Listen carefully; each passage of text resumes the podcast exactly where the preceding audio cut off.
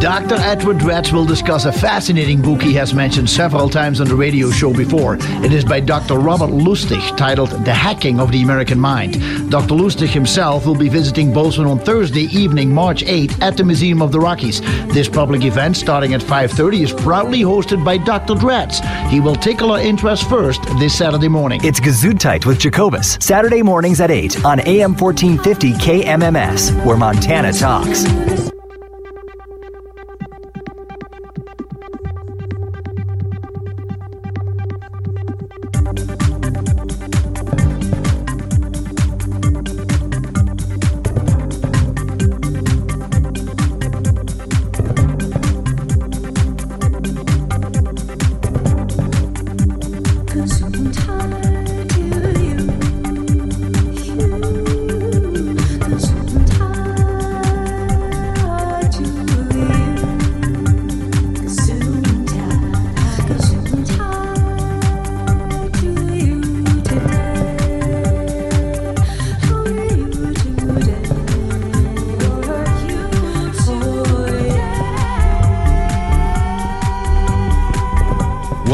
To Gesundheit with Jacobus, Health Talk Radio, integrating allopathic and all natural medicine one show at a time.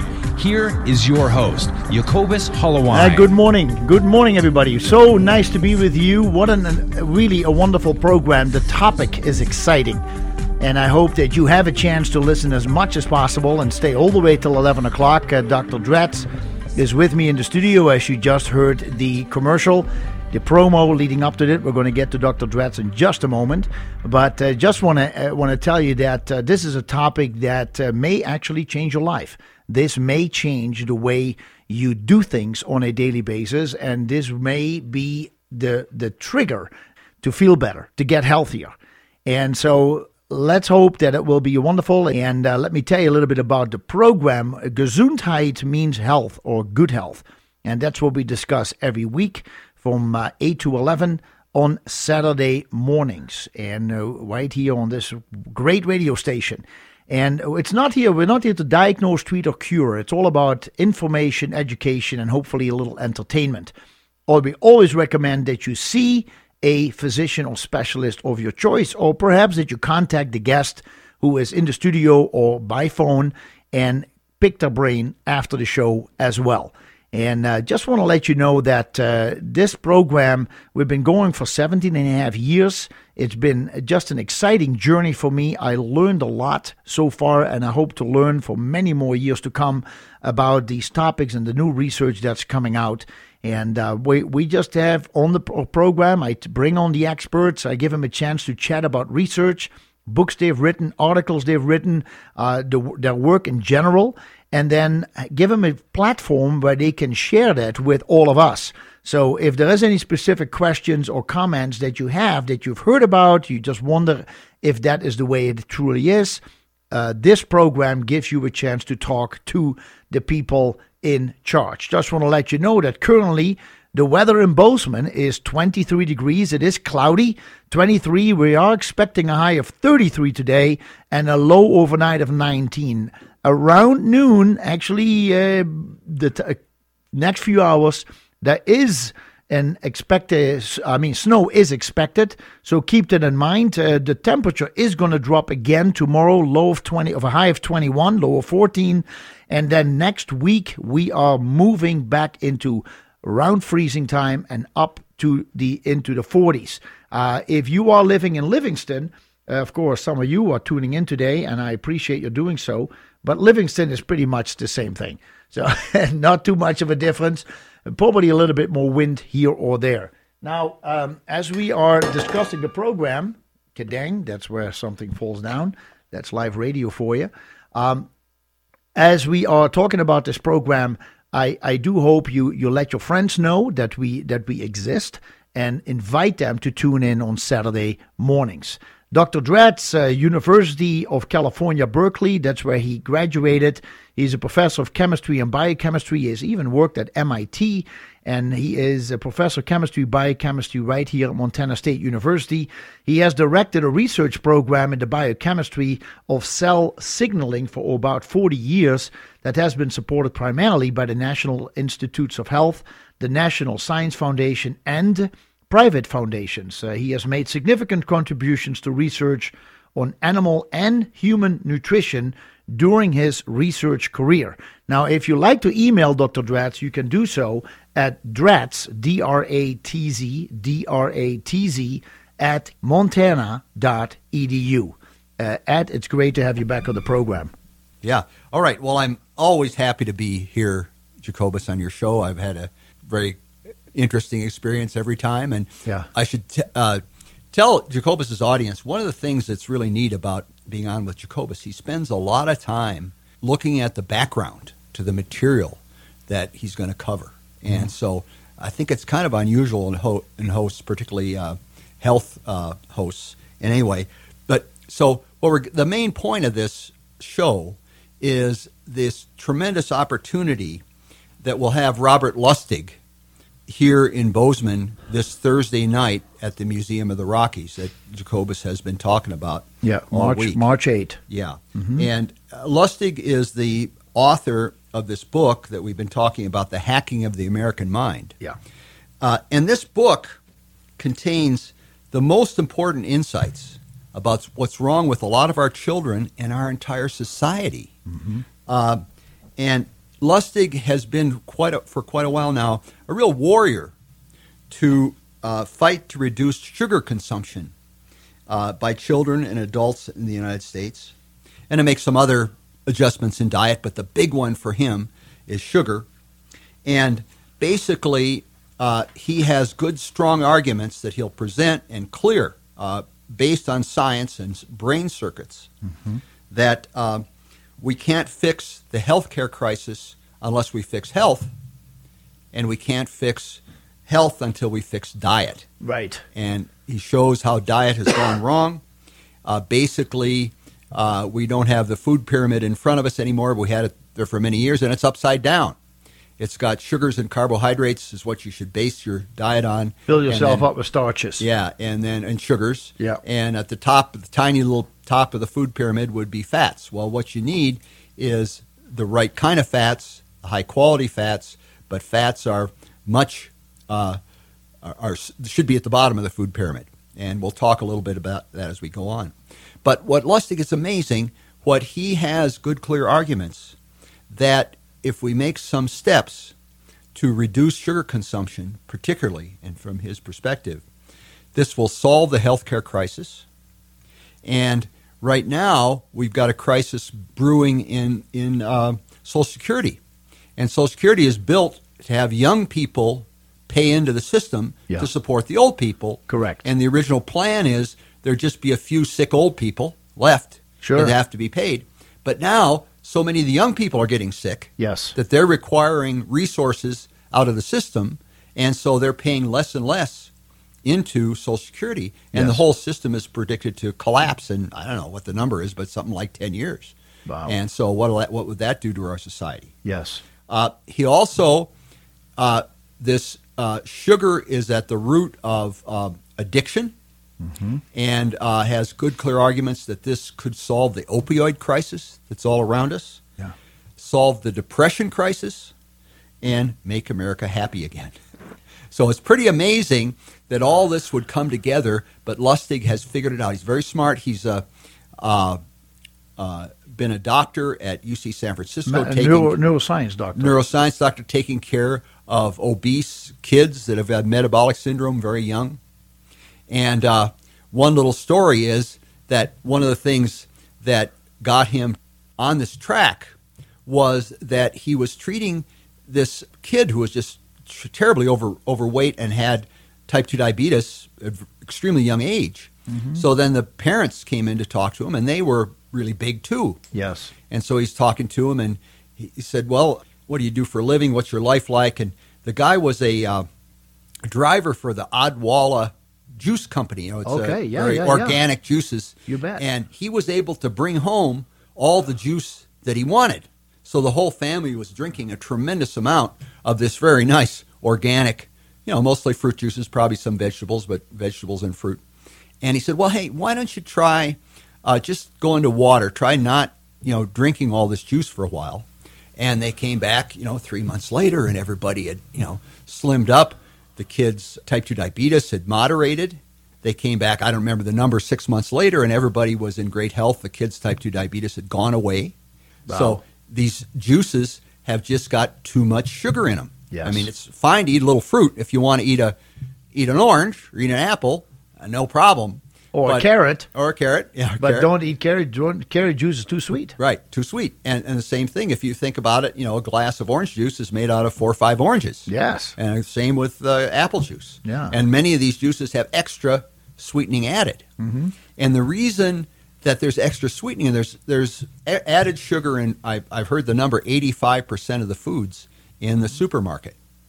And why is it in there? It's because people get addicted to sugar, and so then they go back and buy products again that are sugar enriched. Yes. So people get to liking it. Uh-huh. And so I tell you that I I watched. Uh, you sent me a few links of uh, Dr. Lustig, and and I watched it, and I, it made so much sense. I mean, I have the book, The Hacking of the American Mind. If you folks have a chance, and Robert Lustig, Lustig is spelled L U S T I G. L U S T I G. I'm sure you can get it at Barnes and Noble, probably down here at the country bookshelf in Bozeman. Um, find find your own source. I'm sure it was available on Amazon if that's where you like to go. it's not an expensive book. Uh, you know, I paid sixteen dollars, I think, for about four or five copies that I gave I think to various it says friends. 27, but yeah, well, uh, I don't that's know the hard actu- book. Yeah, well, I don't Yeah, know. The hard 27. book- But the point is, it, it, it's not an expensive book. it is cheaper than medication today. And uh, what you learn from this, it makes total sense. He puts the whole thing that you thought was the right way. I don't want to say he puts it upside down, but he definitely uh, puts a few dents in it and makes you think and in a way that you can understand uh, because it is so uh, ingrained in the whole neurological system in the brain, how the brain works, what happens in the brain when we add this extra sugar. The, especially we're talking about the added sugar, like uh, like Ed is saying, when we add extra sugar to any product, uh, peanut butter with cane sugar, or you have uh, you have cereal with extra sugar, or applesauce with sugar, uh, they add it to it in order to have it give it a longer shelf life, but also because they think that's what people like. well, the And- people do like it. They get addicted to well, it. sure, but and and the fundamental problem is that eating sugar is a pleasurable experience. sure, But now, if you go to brain circuits, what you find out that there's something very important about brain circuits. Any kind of pleasure you seek, it could be computer games, it could be gambling, it could be drugs, could be alcohol, could be shopping, could be anything. Facebook, when you, you get a pleasurable experience from that, uh, you get a little shot of dopamine. It's a compound called dopamine in your brain. And it's pleasurable, so you like it. And so you tend to go more for more. You get another shot of dopamine and another shot of dopamine. Well, the key thing with dopamine is that it's called an excitatory neurotransmitter in the brain. And the brain has protective mechanisms to not be overexcited. So what it does when you get a high level of excitement with dopamine in the brain, it turns down the receptors for dopamine. It's like turning down the volume of your radio. it's kind of the body uh, itself, the brain It's itself, self-protective self-protective. mechanism. Yes. Because if you overexcite those those uh, neurons, they eventually die, and that's how you end up with addiction. But in the early stages, what happens is you get more dopamine, more dopamine, and you need more and more stimulus to get the same response because the the the, the receptors are inhibited, and so you get uh, you tend to get addicted to that stuff, including sugar. Yeah. Okay. And so the problem is it doesn't make you happy. it tends to make you kind of depressed. Dependent. Because, yeah, dependent, dependent. on it, and Yeah. you're always getting asking for more. Yeah. But now, if you really wanted happiness, the brain circuit, as Lustig explains, and this is well known, he's just taking known information. The happiness circuit, the contentment circuit, is a different circuit. It's serotonin. Yes. And serotonin is the one that makes you feel content and you know, happy at one with the world, if you like. You've had enough. You know, it's, this, things are going good. Mm-hmm. That's great. But the problem is that the serotonin is a different kind of a circuit. It's an inhibitory circuit. It mellows everything down in your brain. You know, you get very mellowed and and uh, relaxed, and so it doesn't shut down its own receptor like the dopamine. So dopamine is excitatory. It shuts down its own receptor so as not to be overexcited, whereas the serotonin, uh, which is the happiness receptor, if you like, or serotonin, Oh, is the serotonin, happiness right. receptor. You can't get addicted to happiness. I mean, Yes. you just it doesn't shut down the circuit. It's just fine. But the key here is that high dopamine inhibits the serotonin circuit. Mm-hmm. So the, the addiction circuit inhibits the happiness circuit. Right. So the more you get addicted to whatever you you're you're uh, addicted to, whether it be Facebook or sugar or maybe a combination, you uh, get less and less happy. Tend to get more and more depressed. Yeah. And that so that to me was such an amazing explanation, and thank you for saying that. It's one of the keys that he is trying to explain to us that for the last 40 to 50 years, we have been, our mind has been changed into believing that happiness is pleasure.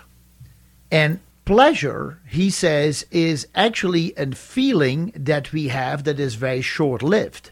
And we, once we pleasure, in order for us to, to get pleasure, we are willing to set a strategy to get there. And he said, so we're going on this pathway of finding rewards. And the rewarding program, that's where the dopamine comes in. Yep. Whereas happiness is a what he says the best way to, for him to understand happiness is to use the Greek philosopher Aristotle, who who used the word contentment, and contentment is a state of being. It is something that you build up in life. Because if you're three years old, you don't understand what the word happiness is. Uh, but when you are 60, you go, you know, when I look at it, would I do my life over again? If I do my life over again, would I do it any different? And most people say, actually, probably not, because I, I, I am where I am today because of right and wrong choices, but has made me a better person, a more mature person, a wiser person. And there is a certain happiness in people if they understand the word happiness. But if we keep chasing pleasure, then we are constantly not happy. We become addicted to this goal that is unattainable in the long end. Yeah, it could be making money. You know, if you're only focused in your life on making money, Yes. like there's studies of stockbrokers, you know, Yes. who make a lot of money, and they're desperately unhappy people. They get these big rushes, but they all, a lot of them end up being addicted to cocaine to try to replicate that rush they get out of a big money deal. okay? Correct. Good And- point. yeah, Yeah. and so they end up very unhappy. Yeah. and Yeah. Uh, so You know, a couple of weeks, a week and a half or two weeks ago, there actually was a survey that was published. It said, How much money do people need to make in order to feel happy? ha ha. And you know what it was? No. $95,000 a year. Huh. They said 65 to 75,000 a year was good. They felt they could pay the bills, but they didn't really feel they had any extra. Yeah. But the, in general, people No said cushion against something the, happening. that extra yeah. cushion. So it was not like, oh, I got to make a million. So it is interesting in the whole uh, realm of politics that people talk about the rich, the rich, the rich. Personally, I don't know if I have the character to deal with billions of dollars. you know, I'm just not that kind of person. And even if it is m- many millions of dollars, if I would have that, I don't know if I would understand what that means and how I have to do it. But when they mentioned $95,000 a year actually makes people happy, I thought that was an interesting concept as part of this discussion. Yeah. So the main hack, the reason that the book is the hacking of the American mind, is that the main hack he puts his finger on is the confusion between pleasure and happiness. So the commercial forces in our country have sold us the idea that if we only pursue this pleasure, whatever it is, maybe it's a better whiskey or maybe it's whatever it is, in some cases now commercial marijuana, making more money shopping for these products or eating more sugar, people have been confused to think you can buy happiness by buying these products or Yeah. making this money. But it turns out it's just not true. you can't. And pleasure, he sort of lays this out. You'll hear this in much more detail if you come to the talk, and I really encourage you to come to this talk. Uh, One thing I want to say about the talk is that they are going to record it and they are going to rebroadcast it and make it available. Okay. And there are other shows on the on the web that that Lustig has has recorded is on the web now. But I tried to get him to put the sound down in the basement. There's a there's a meeting room down there, and they said they technically couldn't do it. So Okay. so that means that you know if you really want to be there, you should get there a little bit early. I see. And It may be you get there at five thirty and there'll be seats. You never know. Yeah. You know who's going to You show. don't up. know. You got a snowstorm and it's cold. You know people may not come out, but you or you just don't know. So, But uh, if all your students are coming, the seats will probably well, be taken. no, I don't have that many students. There, I've got a class of uh, fifty kids who have read the book. Yeah. and I can confess they're going to get a little extra, extra credit for coming to the talk Yeah. and writing down some new things they learned at the talk that they didn't pick up out of the book. Yeah. So you know, some of them will be there. Some of them won't probably won't. So they're only going to take up twenty five seats, I would think. And there are other people that. Uh, so you have a break coming up here. Yeah, we got a break coming up. Uh, let's take the break, and then when we come back, we're going to continue with this. Dr. Edward Dratz, professor of chemistry, biochemistry, is my guest today on Gesundheit with Jacobus. We are discussing the book by Dr. Robert Lustig, medical doctor, who it's called The Hacking of the American Mind, the science behind the corporate takeover of our bodies and brains. Stay tuned. We'll be right back.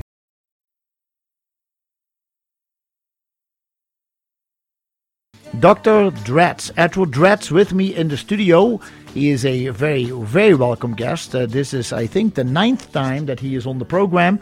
And I, uh, Ed, you don't even know that, but you were on with uh, Jerry Schlasser Yeah. uh, a few a few Yeah. years ago, Well, no, 2016. was it 2016? 2016. That long ago? Yeah, yeah, Oh, yeah. my goodness, time yeah, flies. yeah, yeah, yeah. And uh, and when you were, you know, when you were on by yourself talking about metabolism and Yeah, fats, yeah, yeah. you know when it was? No, it was a long time ago. August 2013. Whoa, whoa. Long time ago. So it's So uh, why haven't you invited me back? because you're too busy. Every time I ask you, you go like, "Well, let me think. Let me see if I have time in my schedule." And then you have your people call my people, and then we never get to an agreement. Too bad. Well, I'm al- always happy to be here. Thank you know, so when it much. actually happens. yeah, but I'm I know you're always happy busy, to but be here. it's so much fun because you're so wise. Uh, it's not just your knowledge; it's just your wisdom. Well, that I gee, totally. well, thank you, thank yeah, you, You're welcome. So we're talking about the work of Dr. Robert Lustig, the hacking of the American mind. A book that came out in September of 2017. It is available in local bookstores and on Amazon. And some of the concepts that uh, there's a there's pers- person on phone who keeps hanging up. Caller, can we help you? What's your Oh, name? hi there. Hi there. This is Mary. Hi, Mary. And- hi. Uh, has the gentleman talked about peace that only God can give us? Or Not not, yet. Uh, Not yet. Oh. But uh, but this guy Lustig, About what? peace, Peace. peace that God can give us. P-E-A Yeah. Yes. well, P E A C E. Lustig I- is very positive about religion. He says Yeah, religion well- can help your connection with other people as you get in a you know religious group, and he has a whole Yeah, part the four about Cs. that. Yeah, That's right. But if you did you hear that this professor from San Francisco has insights that are probably the most important insights I've ever heard in terms of what's wrong with our children, what's wrong with our society, why is the United States getting sicker and sicker and Yes, sicker? yes. And Mhm, yes. uh, there are many factors. The fundamental one is a confusion between pleasure and happiness, Mm. and it's all about brain circuits. And I Yep. urge you to come to his talk because it's just a tremendous opportunity we have to hear from the man and maybe ask him a few questions. Yeah. Because uh, and he's one of the things I found interesting about it. is He's very positive about religion.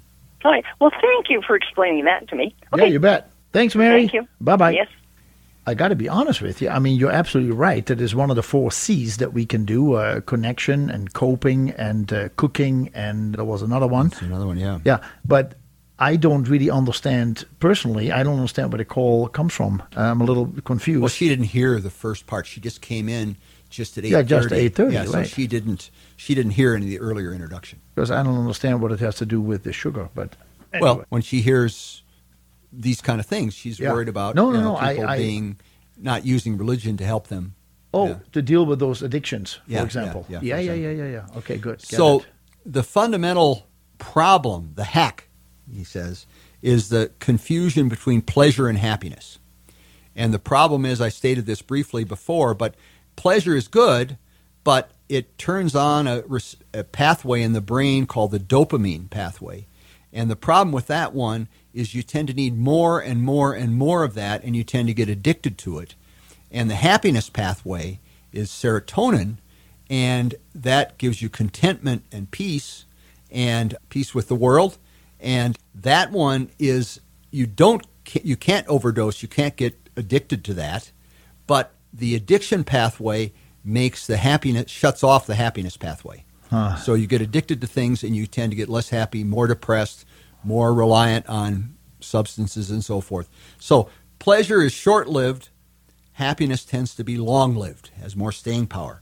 And this is his points. Pleasure is sort of visceral in your guts, you know, you you feel this, whereas happiness is more ethereal, more uplifting. yes, yes. Uh, pleasure is more taking. You know, I've, you know, I've got, I made, got more money. I've got, you know, better car. I've got, you know, all the kind of thing. Whereas happiness is more giving, giving Right. to others, Sharing with others, helping, giving, yeah. helping society, helping children, helping whatever, or whatever it is. Yeah. Uh, pleasure tends to be experienced alone, whereas uh, happiness is usually experienced with others, connection to others. yes.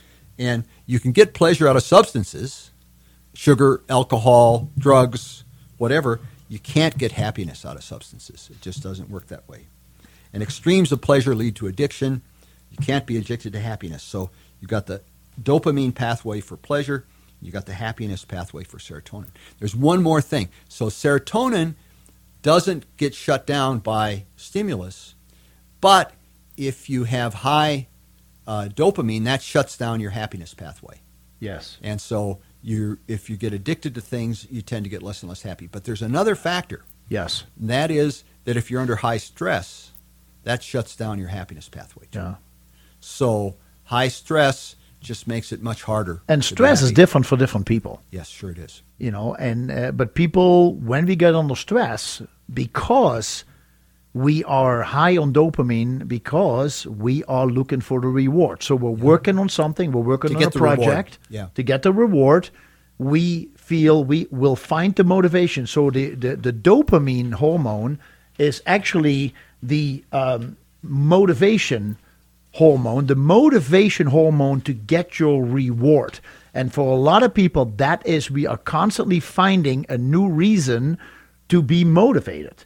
And to because there is always a new reward to be earned. And because of that, we now need to figure out uh, how do we get there even when it becomes very stressful? And so for many people to stay alert and awake while they're being stressful they, they, they need to eat on the go. And usually when we eat on the go we're waiting too long to eat we're waiting a little bit too long so now we end up eating a food that it gives us quick energy which is usually carbohydrate rich foods and if you add that up over days and weeks and months and years and decades there is it's not a surprise that when we hit a certain age, and this is uh, Professor Dratz, I, I tell you that once you build this up, the difference between a young person and let's say a mature person is life experience. And so what happens often is that when we're young, everything is new. We're, we're trying to learn and do anything we can. But when we get older and we don't have the right nutrients in our system, I tell people there is a difference between the part above the neck, which is our coach, and the part below the neck, which is the athlete. The coach knows the routine, knows when to get up, what to do, what is on my schedule today, how do I get from point A to point B, etc., etc. So we do things based on routine, not because the body actually has the energy. We don't nourish the body enough. The body simply obeys the coach and is following and pushing and keep going and moving from point A to point B to get it done. And so what happens is the body is starting to get exhausted. It doesn't get the right nutrients. And so in order for us to get quick energy, we start nourishing the body with carbohydrates, which starts to create something that is called metabolic syndrome. And I, I really would love to explain metabolic syndrome. Uh, I have I, I looked up how to explain it.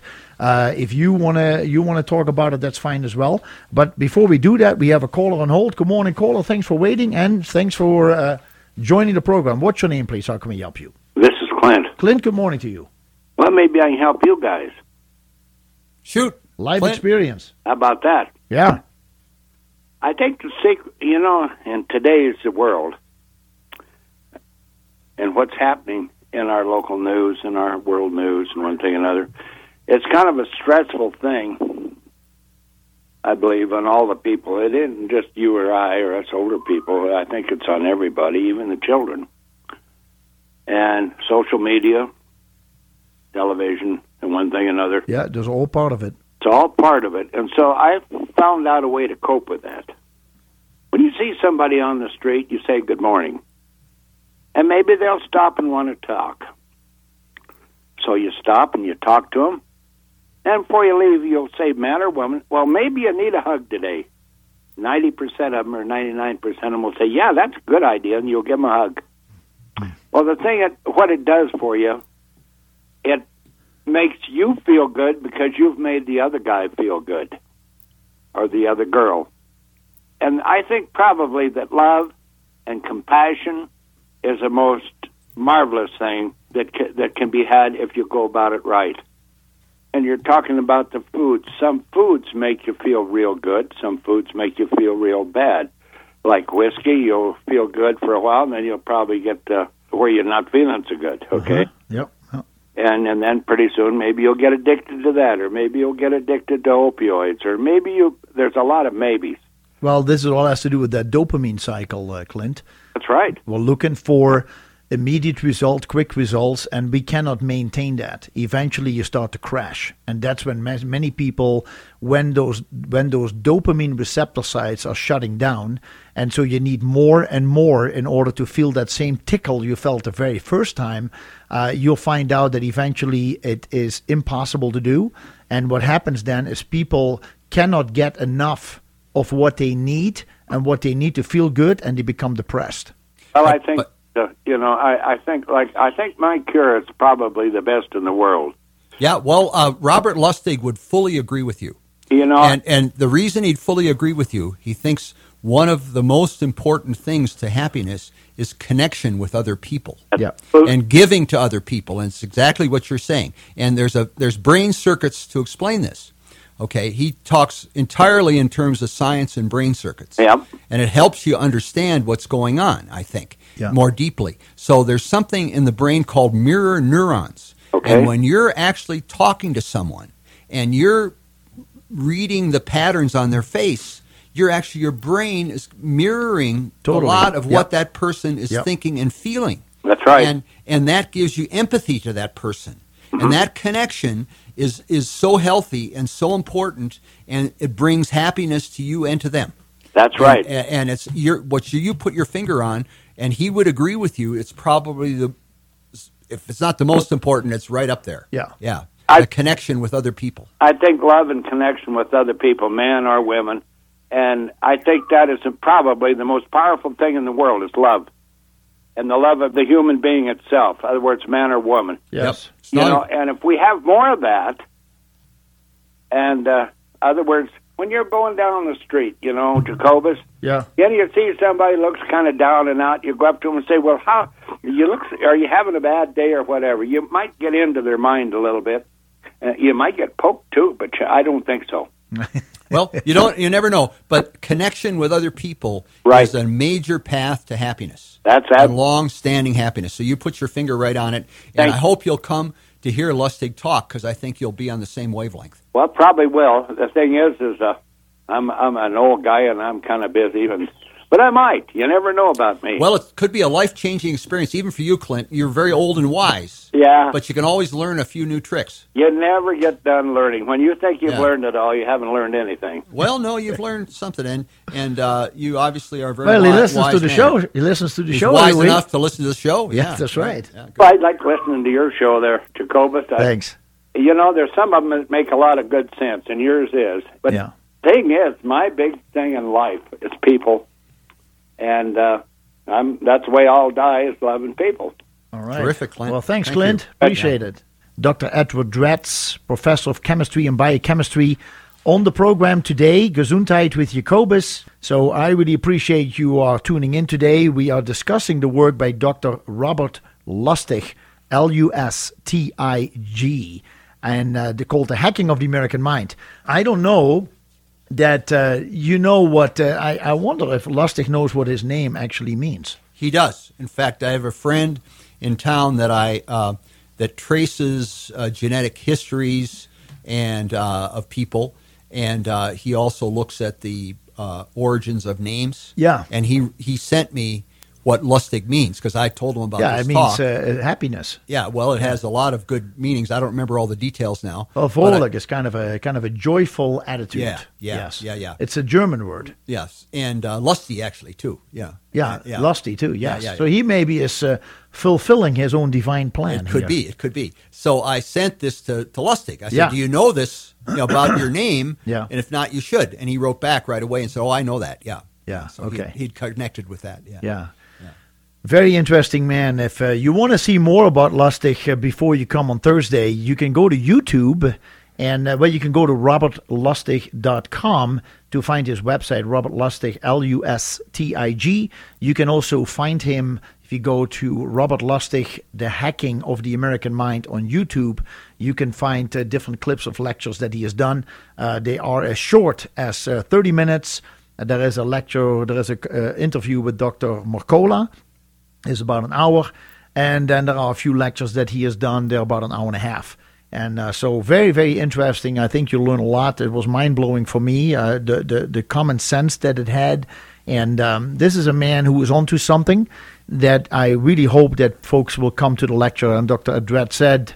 Uh, the seating is limited. Once the auditorium at Museum of the Rockies is full, it's full. They don't let you stand in the back or sit on the stairs. So make sure you get there on time.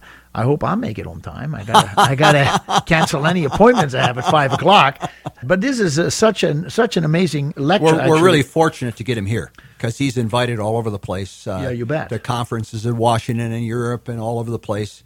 And he's after he leaves here, he's going down to El, La- Los Angeles for some kind of an appearance. Yeah. And so he's, uh, you know, in great demand. And so we're very, very fortunate that he would get him boast to him on the man. Yeah, Wow, yeah, great. yeah.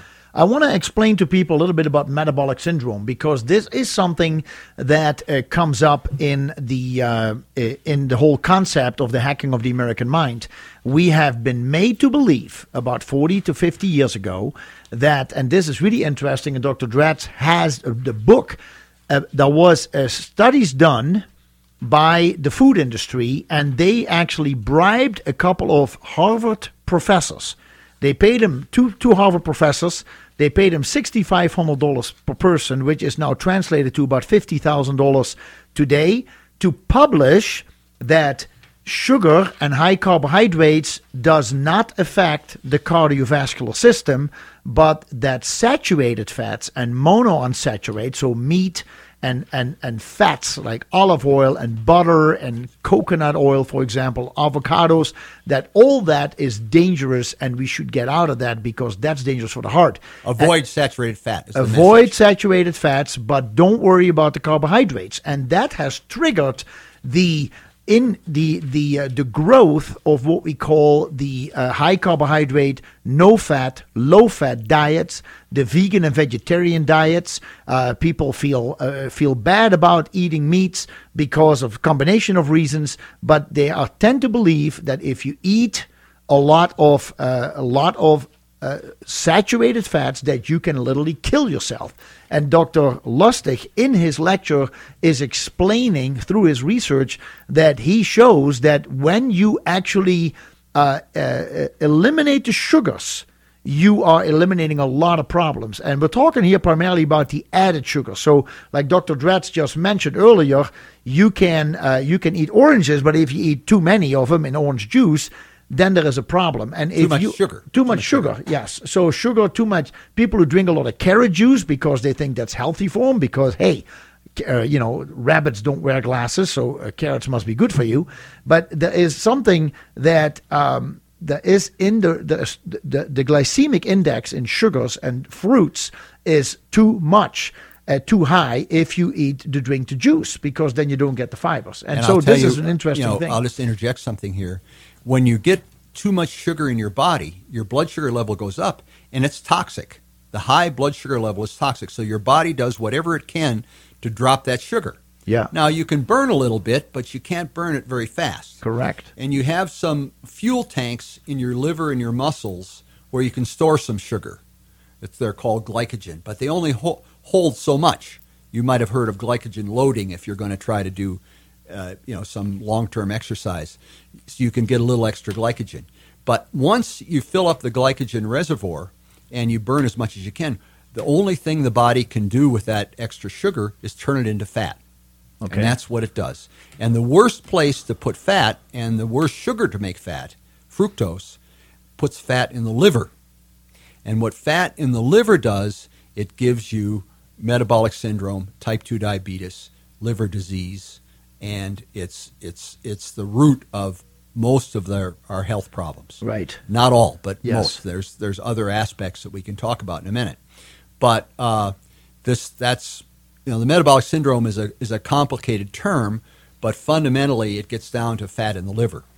And the reason that we know this, I mean, there's lots of good data, but the most striking data comes from uh, people who are very heavy and have type 2 diabetes. Actually, a lot more people who are skinny have type 2 diabetes than people that are heavy that have type 2 diabetes. And we can look at that in, i- i- again in a, in a minute. But uh, just to get past this point, uh, if a person is real heavy and has type 2 diabetes, and there, it's popular these days, or somewhat popular, to get something called a gastric bypass operation oh yeah and and so you that bypasses uh, most of your stomach, and so you get very much less nutrients into your body with a gastric bypass.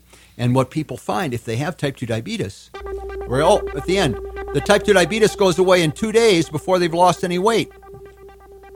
Well, that is uh, that's a great point. Uh, we're going to talk more when we come back because Yeah. this is a fascinating topic, and I think when the listeners understand this concept, it will help them on a daily basis to find better health I think so. immediately. And so, some people that is literally within 24 hours, you can tell a difference.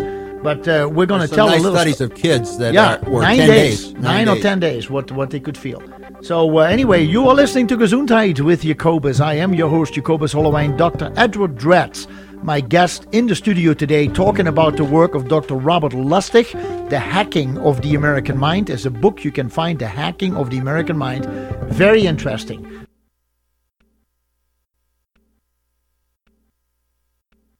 Just doing the break, had a call from Mary who called in. Uh, she was really enjoying the program, and she said that working with children and actually in, incorporating more vegetables, especially the vegetables that grow above the ground because they have less sugar in them than the ones that grow underneath the ground, can make a tremendous difference in in their behavior and in the way they feel, and uh, thereby helping to avoid uh, sugar problems and diabetes, etc. And um, so she is really enjoying the program. Today, my guest is Dr. Edward Dratz. Uh, good morning, Ed. Thanks for being here. Oh, Jacobus, it's always a great pleasure. And uh, so I'm so excited about this opportunity of Robert Lustig coming to Bozeman to talk this coming Thursday at 5:30 at the Museum of the Rockies. And he's a warrior to improve uh, the health of our children and our and our society. Yes. And uh, the, one of the key key things is people get too much sugar. They get addicted to sugar, and if the body gets too much sugar, what it does is turns it into fat in the liver. And when you have fat in the liver, you become insulin resistant, and that raises your insulin level, and that makes more fat. Mm-hmm. Because the higher your insulin level is, the more your body makes fat. And the reason for that is if you eat sugary stuff and your blood sugar level goes up, then the body that's that's an alarm to the body because high sugar is toxic. Uh, people, you know, people with diabetes that have high sugar, they lose their eyesight. They their kidneys kick out. They have to have kidney dialysis, Neuropathy. neuropathy, right? Which Uh, could lead to sore- amputations. Sores, yeah, sores on their their feet, particularly not a good enough circulation. They tend to not heal. They have to get their feet cut off. I mean, it's that's the high sugar that's causing this toxicity. Yes. Okay. And so uh, it turns out that high sugar is just as toxic to the body as excessive alcohol. Right. Okay. And Robert Lustig published a paper a couple of years ago in the most prestigious journal in the world, science journal. It's called Nature, and it's called The Toxic Truth About Sugar. And he lays out the parallels between excess alcohol and excess sugar, and they're almost exactly the same. Mm. Okay, the same negative effects on the body. They create fat in the liver, and it turns out that more people that are thin have type 2 diabetes than the people that are fat. yes. Yeah. Now, if you're a higher proportion of the people that are fat have type 2 diabetes, but there's more, you know, there's actually more type 2 diabetes in thin people than there are in fat people. Yes. And so the fatness is not itself a cause Huh. of type 2 diabetes. That's what people think. Yes. But it's not true. It's Yes. the fat in the liver Yeah. that's the cause.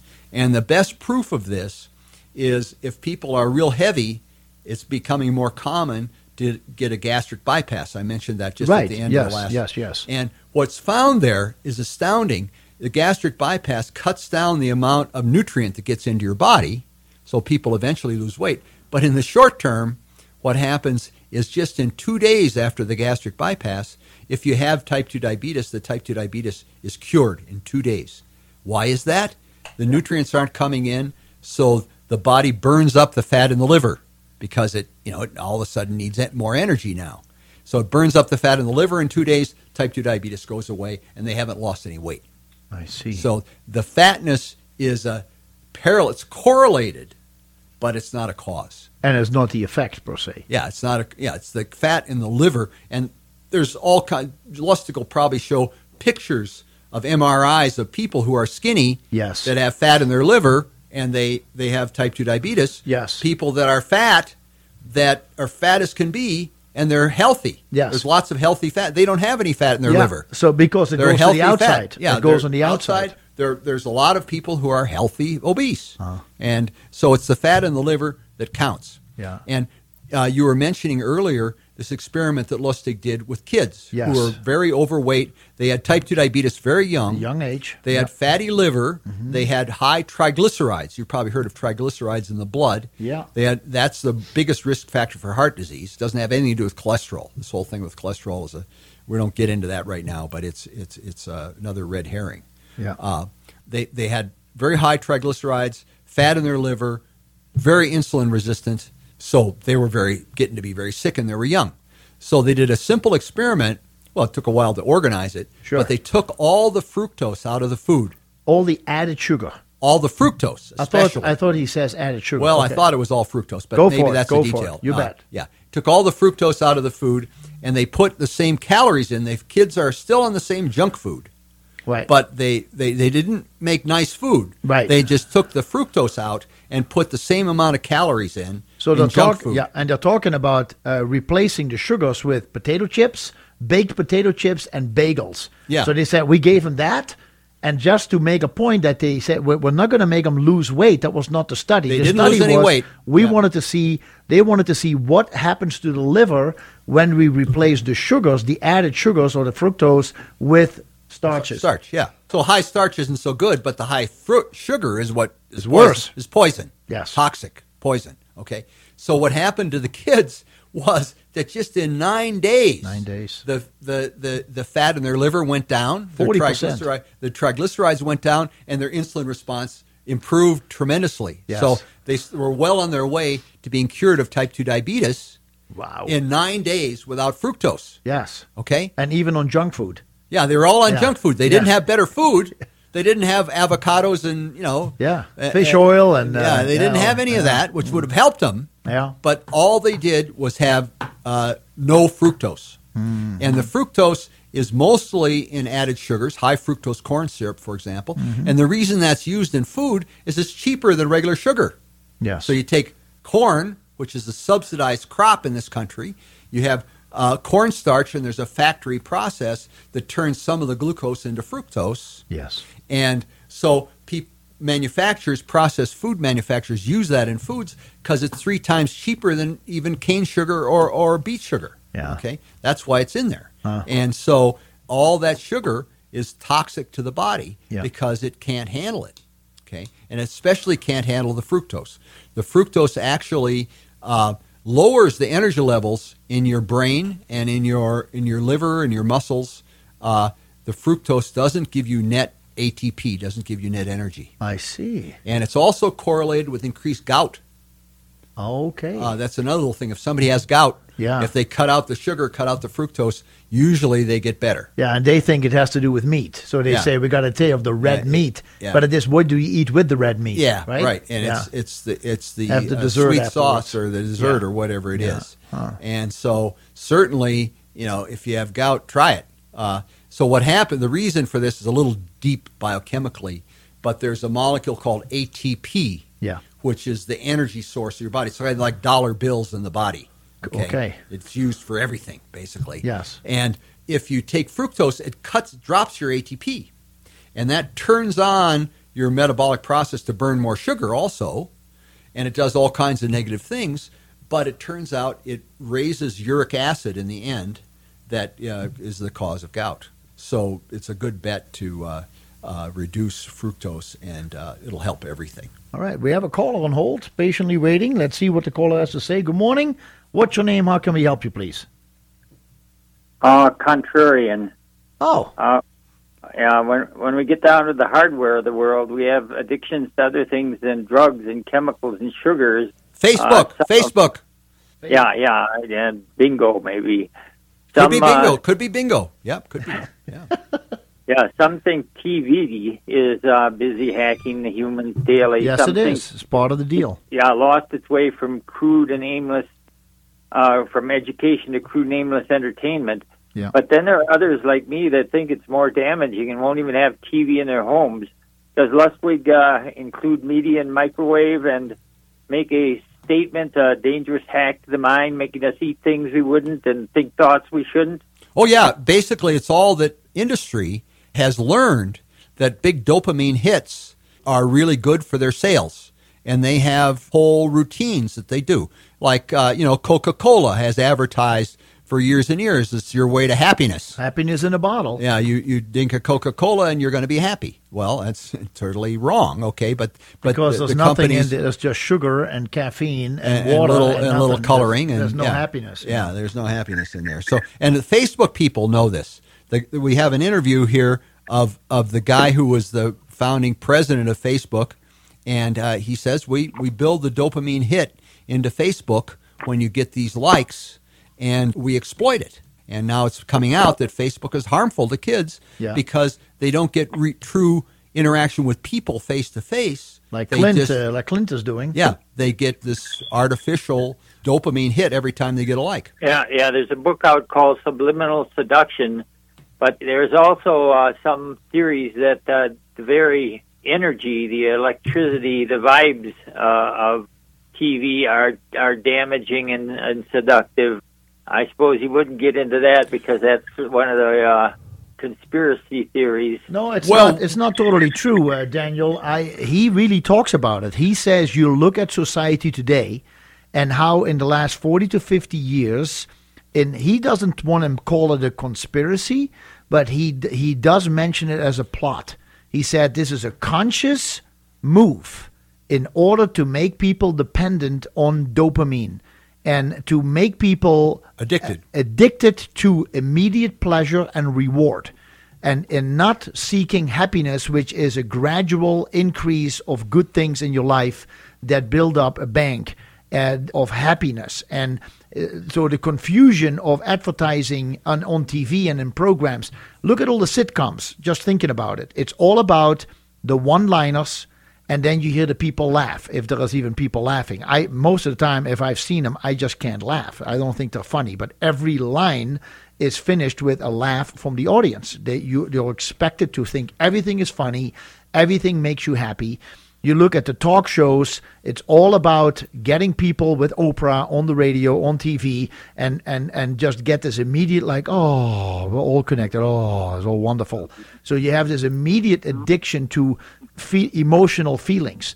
And uh, so we are being distracted from doing what we're supposed to do because most people do not set real goals in life. And if you don't have goals or you only have very short term goals, then you're always looking for the immediate hit, as Dr. Dratz is saying. And that is the, uh, that is the plot that he sees that government and food industry and and so Entertainment. many entertainment and social media have all integrated yes you get immediate results like computer games you have to go from one level to the next level etc etc it's all about reward and at the end after an hour playing that you still are nowhere you're still sitting on your chair uh, having not accomplished anything else in life And, so and one thing that, that Lustig does focus on, uh, that in, in along the lines you're talking about, is the wa- getting the light into your eyes so late from watching TV or even working on a computer or, or, or a computer game.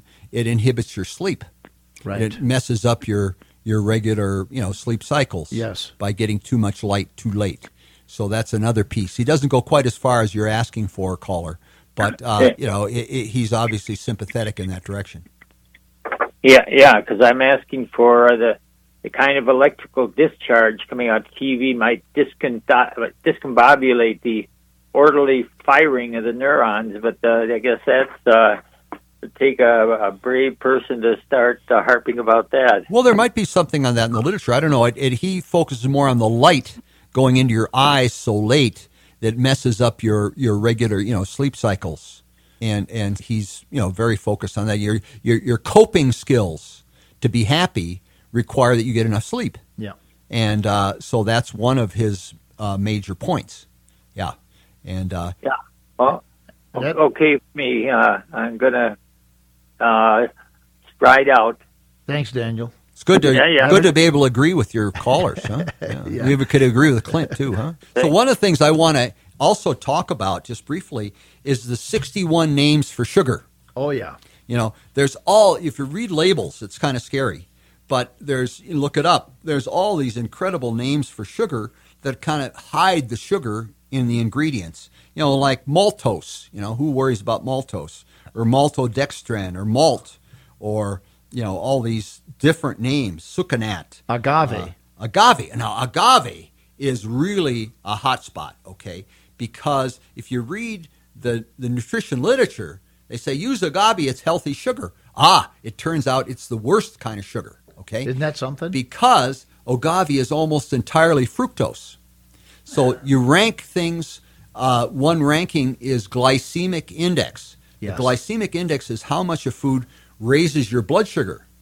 So if you if you fructose doesn't show up as blood sugar, fructose can't be metabolized normally. Oh, interesting. No, it, it, it if you eat fructose like agave is ninety percent fructose, you see very little rise in blood sugar. So that's why a lot of the health people say use agave, but it's exactly the wrong way to go because it's the worst kind of sugar. It's high fructose, and that fructose then ends up as fat in your liver. It cuts down on your energy level in your brain and your body. And uh, actually, I can add one more thing here. Uh, I work on Alzheimer's disease in the lab, and it's a terrible, terrible disease. It's increasing by leaps and bounds in our society. Okay, it's not just because people are living a little longer. Uh, the Center for Disease Control has age-adjusted rates of Alzheimer's disease going up like a shot. Okay, but it turns out that a lot of people working in the field of Alzheimer's disease are now calling it type 3 diabetes. yes And what happens is, as some people get older, we don't really understand the mechanism yet, is that their brains have trouble taking up sugar, and so their brains are starving. insulin resistance in the brain cells Insulin resistance in the brain. Yeah. So their brains are starving, and they're, they're, then their brains are calling for more sugar. So a lot of these people with cognitive decline are become sugar addicts. Maybe they were already, but they become more and more and more yeah uh, craving sugar because their brains need more and their brains are starving. yes So if you go the other direction, if you cut out the sugar and cut out the starch, then the liver automatically kicks up making something called ketone bodies. okay Now people are afraid of ketone bodies because people like type 1 diabetics who are, you know, a serious issue, there are actually very few type 1 diabetics. And if you're a type 1 diabetic, you know it or you'd be dead. Okay, so type 1 diabetics probably shouldn't do this because they tend to have high ketones already. But if you're not a type 1 diabetic and you go to low sugar, what happens is your liver automatically replaces the blood sugar with these ketone bodies. And the neat thing about ketone bodies is they're water soluble. They pl- carry, go through the blood without any carriers or anything. They go through the blood brain barrier. They get into the nerve cells, and the nerve cells love to burn ketone bodies. So all of a sudden, the, the, the brain cells are, are no longer starving and they start to function. Yeah. And uh, you probably know the book Jacobus, uh, Alzheimer's disease. What if there is a cure? Yes. Uh, Mary I- Newport, I- right? Newport, she had her on the yeah. show. Yeah, yeah, yeah, yeah. So that's a story of her husband who had very severe Alzheimer's. Yes. And going to the ketogenic diet. Finally, she tried everything else. Yes. Uh, and uh, really brought him back. Yes. And uh, He even- failed. He failed at a national. They were going to do some kind of a research project, but he Yeah. was already too far gone Yep, to yep. participate in the study. yeah. And so, So- then she put him on. Yep. She put him on uh, Well, coconut. she tried. She tried every conceivable thing because she was an MD and she was Yes. able to talk her way into various studies. But finally, you know, just to try things, she tried this ketogenic diet, and he popped back very quickly. Yes. he was sitting in his chair drooling, not able to need 24 hour care. After a couple of days, he was brain was working better. Yeah. and uh, I don't remember the time frame exactly, but after about 38 days. yeah, a couple of weeks he was up and vacuuming the house and Yeah. contributing to his, to the family and washing dishes. And he had never vacuumed a house before. No, so no. this was awesome. Yeah, yeah, yeah. and uh, so you know the story probably a little better Yeah. than I do. And then eventually he, he got to the point where he's out taking walks and finding his way home. Yeah. And she said the most wonderful thing was he got his sense of humor back because Okay. he used to have a great sense of humor. Yeah. So it brought his brain, brain back to to go to high fat, high saturated fat, Amazing. and low sugar. yes. This has been known not in Alzheimer's so much, but in, in physiology and biochemistry for you know 30 or 40 years that sugar is toxic and high fat is beneficial. Yes. Okay, and Mm-hmm. Lustig talks about this conspiracy. Well, no, he doesn't call it conspiracy. A plot. Maybe that is He that's calls it a plot. plot. It's a plot. Yeah. He said So this have is a known thing. Yeah, yeah. And Let's there's get a caller on real quick before we go to the break. Good morning, caller. Thanks for joining the program. Your name, please. How can we help you? Uh, this is Gary Stoner. Hey, Gary Hey, Stoner. Gary Stoner, great to hear from you. Hi, hi guys. Great, really, really, very, very good show this morning. Thank you. I uh, Ed, there was just a couple of questions I had. One Yep. is, what about honey versus table sugar, or sucrose? Uh, and then the second is, as you know, as cancer researcher, I constantly have people ask me whether or not sugar could be involved in cancer development, or if they have cancer, whether uh, sugar could be uh, promoting for the cancer process. And the answer to those things is probably yes. And what we're finding now in, in tumors that uh, survive radiochemotherapy, one thing they have very effective anaerobic glycolysis, or you know the Warburg theory. Yeah. I just wonder if you could explain that to uh, to the public. Boy, well, that's a big order, but uh, yeah. So basically, what happens And is I when want you to know that we're coming close to a break, so we may have to carry this into the new break. I don't know, Gary, if you want to stay on for that, or if you want to call back right after the break to continue the how long have we conversation. got? We got, we got 50, 50 okay, Gary. So I'd love to give, take a crack at that. So if you can hang on. You want to hang on or call back, Gary? We're I'll, gonna, I'll, I'll, I'll hang on. Okay, thanks.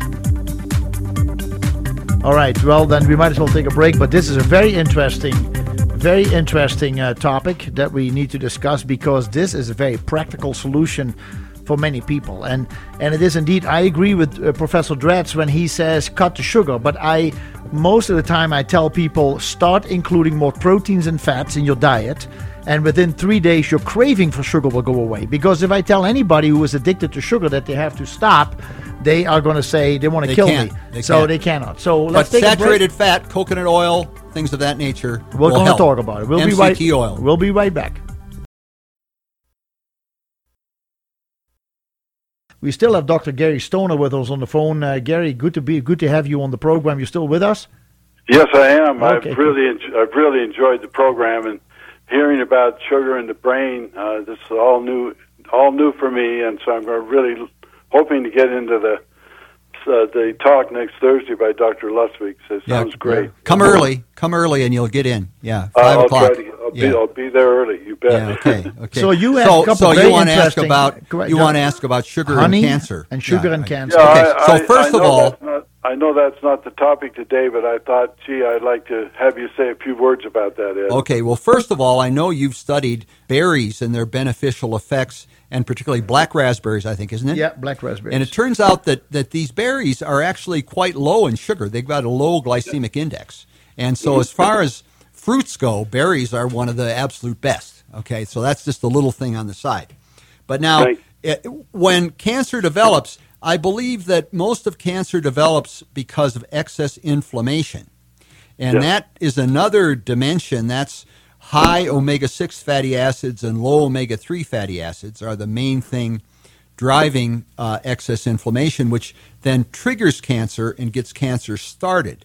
But once you've got cancer, then uh, the sugar plays big. I mean, there's probably a sugar factor in the initiation of cancer too, but that's another topic, and let's not get into that one yet. We could talk about that more. But so what can happen with cancer cells, as you probably well know, but the audience might not, is when they are growing so fast, the cancers get kind of lean and mean.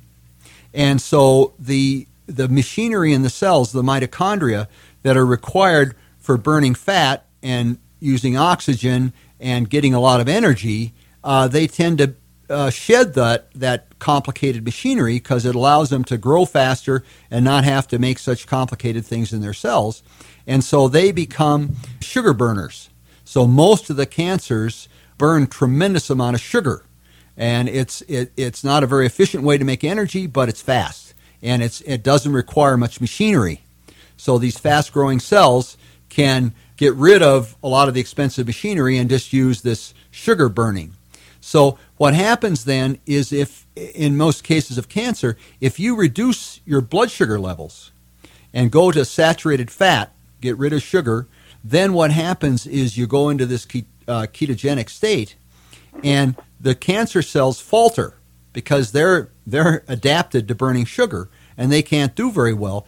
But your immune cells for example love to burn the ketone bodies. All the rest of the cells in your body can burn these ketone bodies and so now the immune cells are reinvigorated and the cancer cells are weakened and the the immune system has a much better chance of knocking down the cancer there's a really good study where these radiologists were using proton beams to treat deep brain cancers. And it's a little technical here, but these proton beams can be can be aimed down into deep into tissue, and where they're focused is where they they burn the, the kill the cells.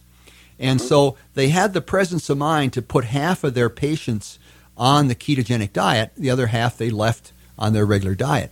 And mm-hmm. what they found was they could successfully treat the brain tumors with the proton beams in the people on ketogenic diet on the lowest amount of radiation they used. It was like 10 or 20 times lower than the maximum amount Okay. that they needed for the regular people yeah.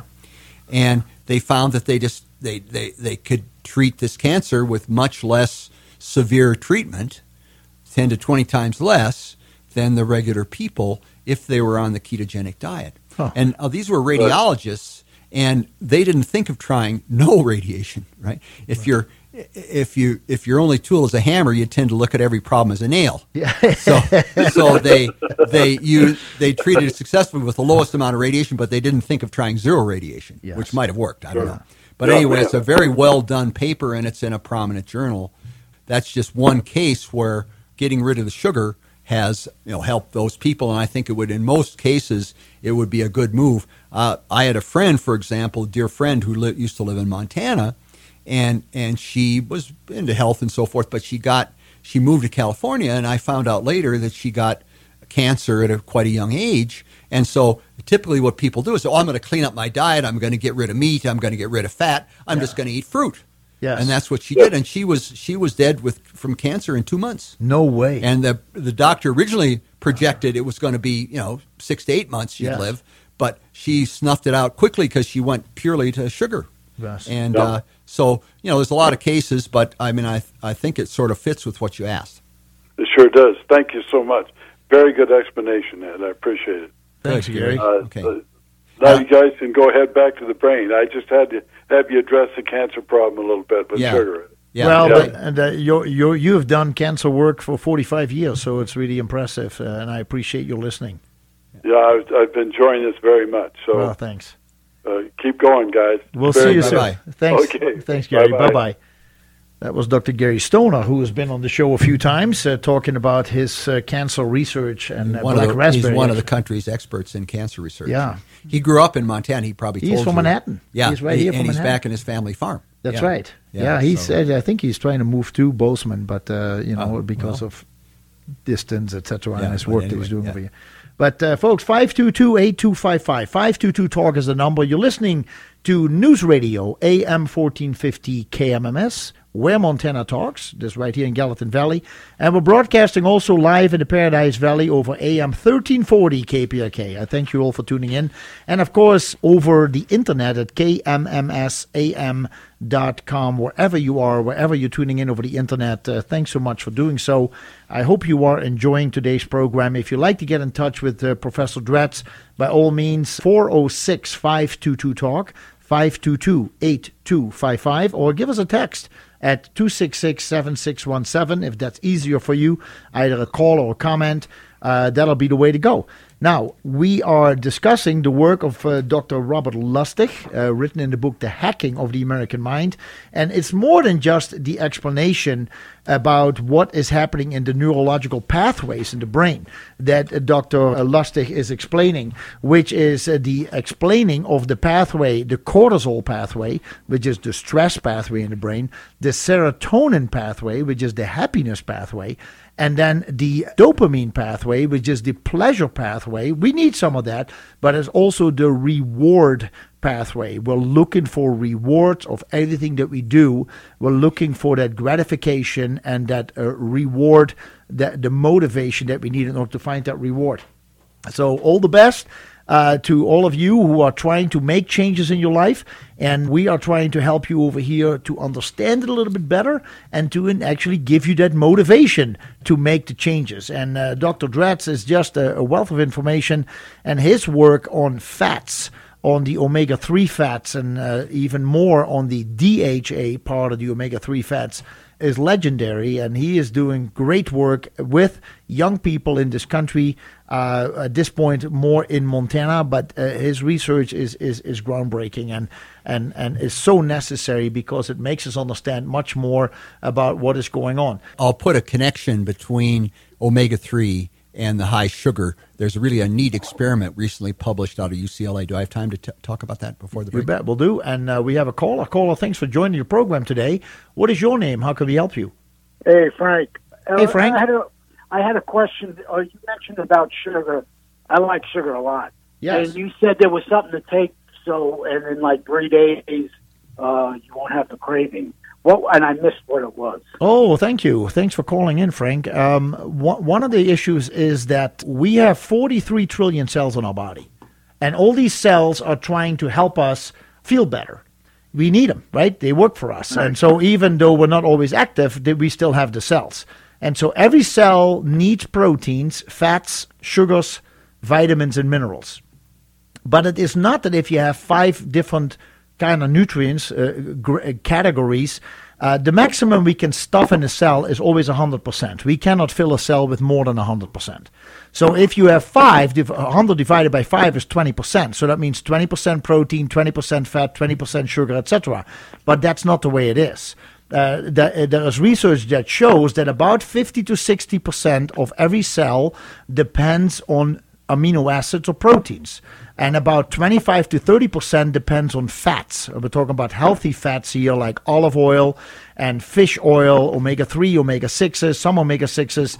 Uh, we also talk about coconut oil and butter. And then you have about 10% is sugars. And then you have a couple percent uh, vitamins, a couple percent uh, minerals. Can And I that- interject one thing? Go the for it. body has no need, no physiological need for sugar. Does there's no need? I mean, people get like it, Sure. but but you you can be perfectly 100% healthy without any sugar. Right. That that's Well, a great. Because you get it from other food, right? Yeah, you can get it naturally from other foods. But one thing, what kind of analogy I like to make, and I don't know if Professor Dratz likes that, but let's say you have a fireplace in your house, and uh, you have work to do upstairs, so you need to build a fire. Now you can put in wood, right? We need wood to build to build a fire. So if you put in a stack of newspapers, you can never leave wood. Paper comes from the tree, so it's also a wood product. But your fire will never get big, never get hot, and it won't burn very long. So you cannot leave the fireplace in order to get some work done upstairs. Now, if you put in a little bit of paper to get the wood going, to get the logs going, which are your proteins, once they're going and you need to come down after an hour to put uh, to rebuild the fire a little bit, all you do is put on another log. And the logs are your proteins and your fats. They burn about 60 times longer per weight in your body than it, than it takes for you to burn sugars. So sugars don't have any essential need in our body, no essential function in our body, uh, besides just giving energy to the brain so the brain can think. But the brain, we can train the brain to become more dependent on fats. The problem that we have is that if we eat too much protein, the enzymes in the body can actually convert some of that protein into sugars and take that to the brain. So the, the support that we need for brain function would be more fat, protein, and what, when you do that, your brain starts to work with this as new fuel and it doesn't crave the paper. Once your fire is going and you come downstairs and you would put on whatever fire is left, you put on the newspapers, it burns again within five minutes, it's gone.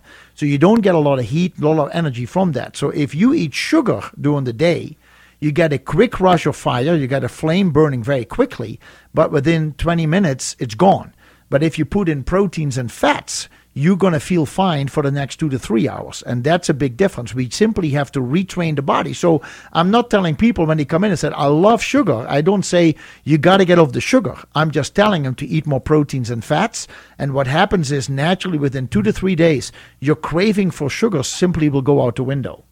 Oh, just by Okay. eating proteins and fat. Yeah, And- but, and but, but vegetables. but there's the uh, the quality of the fat is concerned. The quality and, of the and fat. what you need to focus on actually is more saturated fat. Correct. which people have been told not to use because it's got very sustaining burning power. But there's one other fat that's super super important, and that's long chain omega threes. You know, like in fish, for example. Yep. And the, there, there's experiments that are just brilliant that were just published in uh, at UCLA, and it's on rats. And it's too bad it's on rats. I wish it was on people, but it's very much harder to organize dietary experiments on people. But let me tell you about the rat experiments because it may give you hope. Okay, and that is that what they did is they put these rats on what's called the soda pop diet, so that they put 15% fructose in their drinking water. They didn't make any other changes in the diet, didn't make any changes in the cages, nothing else. And uh, the, the, what happens to the rats on the soda pop diet is they get fatty liver, they get cirrhosis, and they get type 2 diabetes. But what they measured in, in UCLA, the other people have done that experiment, they also get cognitive decline. Their brain starts working less well. Okay? But then, well, it's kind of a long story, but they put in this long chain omega 3 from fish oil, DHA, that's crucial for brain function. They gave that to some of the rats at the same time as the soda pop diet. And what they found, they still got fatty liver, but they didn't get cirrhosis, they didn't get type 2 diabetes, and they didn't get cognitive decline. So the DHA, the long chain DHA, is an antidote to a bad diet. So if you like sugar, crank up your DHA, and, and you can get it from Jacobus, you can get it from other places. The the I don't so much like the the fish oil because you know the big fish oil pills are like horse pills, uh, and it's hard for most people to take. But the most important part of the fish oil is about twenty percent, and it's uh, your companies, several companies purify that, and that makes a small pill. And so you can get the most important thing and fairly inexpensive. You know, it's uh, I don't know, 15 bucks a month or so, roughly. Uh, and uh, uh, we don't have experiments exactly in people to show that it works the same in, as in rats, but it's probably likely. And there's lots of other evidence that this DHA helps your all your tissues in your body and your brain. So it's a good bet. Yeah. And it may allow you to use a little more sugar, but I, I'm not sure about that last comment.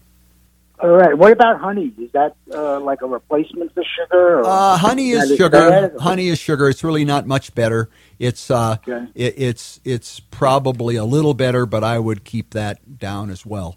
Uh, Okay. And uh, agave, avoid agave. Uh, Oh yeah, I know that. yeah, okay. Except in tequila, he said. Well, but then, Yeah, that's but then the the you can still do tequila, Frank. yeah, you can do Put that with a little tequila. honey. but see, the, in the tequila, there's no fructose left. The, That's right. The uh, fermentation burns it up. Yeah. Yeah. Oh, great. Okay. All right. Thank you very much. Yeah, good luck with everything. Thanks for the call. Bye-bye. you. Bye. Hope that wasn't too long. No, you. The whole I, I, I, I gave you I gave you three hours, so you can say whatever you want. Okay. With Dr. Dratz, Edward Dratz, uh, professor of chemistry, biochemistry, we are discussing with uh, him the work of Dr. Robert Lustig. His latest book, which just came out in September of 2017, is called "The Hacking of the American Mind," and it says over here by Dr. David Perlmutter who is the author of the New York Times bestseller Grain, Brain, and Brain Maker. He says explores the book explores how the industry has manipulated our most deep-seated survival instincts, and um, so a very very interesting book where Dr. Lustig first talks about the pathways in the brain, the neurological pathways, and he explains the difference between happiness and and pleasure because many people feel that once they have pleasure or happy experiences that that will give them happiness uh, but happiness is a state of being. It's a it's a kind of contentment. It's the feeling of contentment that we build up over time. It is the the chasing of the quick happiness that causes many of us to pleasure. actually pleasure, and happiness yeah sorry pleasures uh, pleasure quick rewards uh, to to to misidentify that for happiness. And it it creates and that can be done by food. So if you if sugar makes you gives you pleasure then the first time it tastes great the second time the dopamine receptors start to protect the body and say hey we got to shut down because sugar is really not that good for us. So now in order to have more results we need more sugar to have the same feeling but we will never be able to copy that very first experience. And over time these receptor sites are breaking down which causes us to take more and more and more and more to get that one hit that we need and so then all of a sudden we start having some severe issues. And that is not just done in the food industry, it's also done in the social media industry, in the TV industry. For many people, it, it's work. You know, we, we work hard because we want the boss to like us, and we work hard to get that raise. And once we have a raise, that gives us self gratification. But then we go, well, hey, if the boss paid us this much, we maybe he can pay us more. So let's work harder. And so we become workaholics, we become type A personalities, and we forget the important things in life the connection with people, taking care of our family, spending time with the family in order to, which really would give us happiness. We are looking for that quick and long lasting pleasure feeling. And uh, that is uh, the way Dr. Lustig is explaining how that has been. Uh, put into motion about 50 years ago in the industry he calls it a plot. He calls it a plot of the of the entertainment industry a plot of the the food industry uh, the the drug industry the pharmaceutical drugs with giving you happy pills and antidepressants. It is a it's a big big big problem. And he said if we don't understand where the cause is we will never ever be able to create a healthcare system in this country because we are addressing it the wrong way and uh, having settled that, Dr. Dratz is uh, patiently waiting to say something, but we have a caller. Should we grab the caller? Well, sure. Good morning, This caller. is Chris. My name's Chris. Hi, Chris. Good morning. Good morning. I have a question regarding um, immu- immunoglobulins. Yeah. In some cancers, your immunoglobulin count will continue to drop to the point where they say then you have to take a synthetic gamma-globulin shot. Yeah. And understandably, cancer, or I mean, sugar affects your immune system. Yes. and these immunoglobulins are part of your immune system. Is there anything other than cutting sugar out that you know of that will raise those immunoglobulins back up? Well, that's a very complicated question, but uh, and I can't really take a stab at it. But one thing I will comment is that uh, there's nothing really that shuts down your your immune system more effectively than stress. High stress, little stress is okay, but high stress actually shuts down your immune system and would would make it worse for cancer or whatever you're dealing with. Yeah. Yeah. So Okay, I, that's thank about you. all. I well, can I'll do tell you what, that one. Chris, this is a very interesting thing. But there are things, like Dr. Dratz is saying, there are things you can do. Uh, sadly, we have to run to the break. Maybe we can address it when we come back. But I, Okay, thank- but, but I would look into things such as uh, colostrum, which is uh, helps to build the immune system. There is the uh, effect of maitake mushroom and reishi mushrooms, which are all about bi- rebuilding the immune system. And so I would look into those forms to help your system rebuild. Uh, it's a very complicated question. Uh, make an appointment with Jacobus at his uh, At the store. store to talk to him in length because it's we really can't cover that. All right? Okay, thank you. Thanks, Chris. All the best to you. And we'll be right back with Dr. Dratz.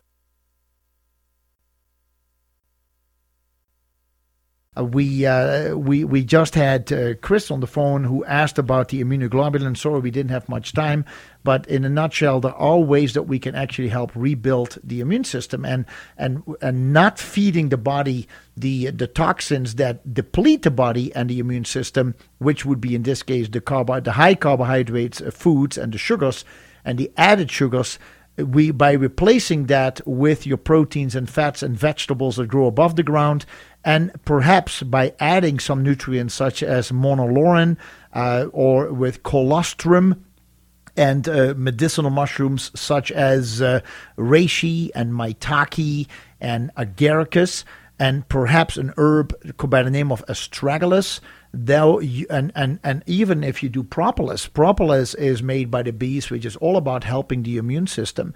Those are things chris you can look into as far as supplements are concerned. And then besides that there are of course things you can do as far as visualization uh, prayer uh, you can you can there's things you can do that are out there that not everybody thinks about but when people get sick believe it or not 65% of the american people will use prayer as one of the first uh, in, uh, the first therapies to get better health. So it is an it's an interesting thing. Yeah, that we well, don't uh, Lustig is is very positive on on meditation because it focuses your mind on on something, and your mind is not then rattling around. Correct. On all these other stimuli on Facebook, you're keeping away from Facebook, and you're not checking your email, and you're you know you're you're sort of focusing on something more harmonious. Yeah. So anyway, there's so many things we could talk about. You just talked about supplements. So the path to um, what was it? Was there somebody on the phone? Yeah, shall we take the call? Oh, real sure, quick? sure, sure. I didn't Good morning, you was on the caller. Thanks for joining. What's your name? How can we help you, please? Good morning, Jacobus. This is Pete. Pete, good morning. This is a quite an interesting show you got going on here. Thank you, Pete. But you just as, as an aside here, I just want to mention this. You look at the world today. I mean, there's a lot of stress out there. I'll tell you what. And and if you listen to the, the several videos about the, the two gentlemen who were in on the early stages of Facebook. Yeah. Okay. One Yeah. was a funny guy, and the other guy was actually involved in the the setup of Facebook and how it operates. And the, Facebook is a horror show to me. They admit it. You know, Yeah. it, they exploit human vulnerability. One of the guys said. And, and now, of course, and they're stress promoters as far as I'm concerned. Yeah, Sean Parker was the founding president. Right. And, and he says, We built Facebook to exploit you. And we need to give you a little dopamine hit every once in a while because somebody liked or commented on a photo or post. And that's how we exploited you to get you hooked on Facebook. Right. That's And his own quotes. Exactly. And there was a, there's a, a nutritionist whose name escapes me now, and, and concerning the, the whole thing about conspiracy, and and he was asked if it was a conspiracy concerning our food and all the crap that's in the food nowadays, and he says, "Well, he says I don't think they're out there to intentionally harm us. He said, but I believe they don't care if they do." Well, there's And a certain amount of truth in that. I mean, like if you look back at the foods that our our government subsidizes, you know, all these foods are all these crops are used for processed foods, and it's all kinds of aspects of processed foods that are causing us the problems. You know, sugar is is subsidized, uh, corn is subsidized, wheat is subsidized, soybeans Soy, are subsidized. yeah. We should get rid of those subsidies and subsidize healthier foods, foods Yes. that have healthier components in them. Well, And, I- and I- if, if corn, wheat, soy, and sugar is going to be raised and people are going to be buying it, it's fine, but let's not subsidize it. Yes. I agree.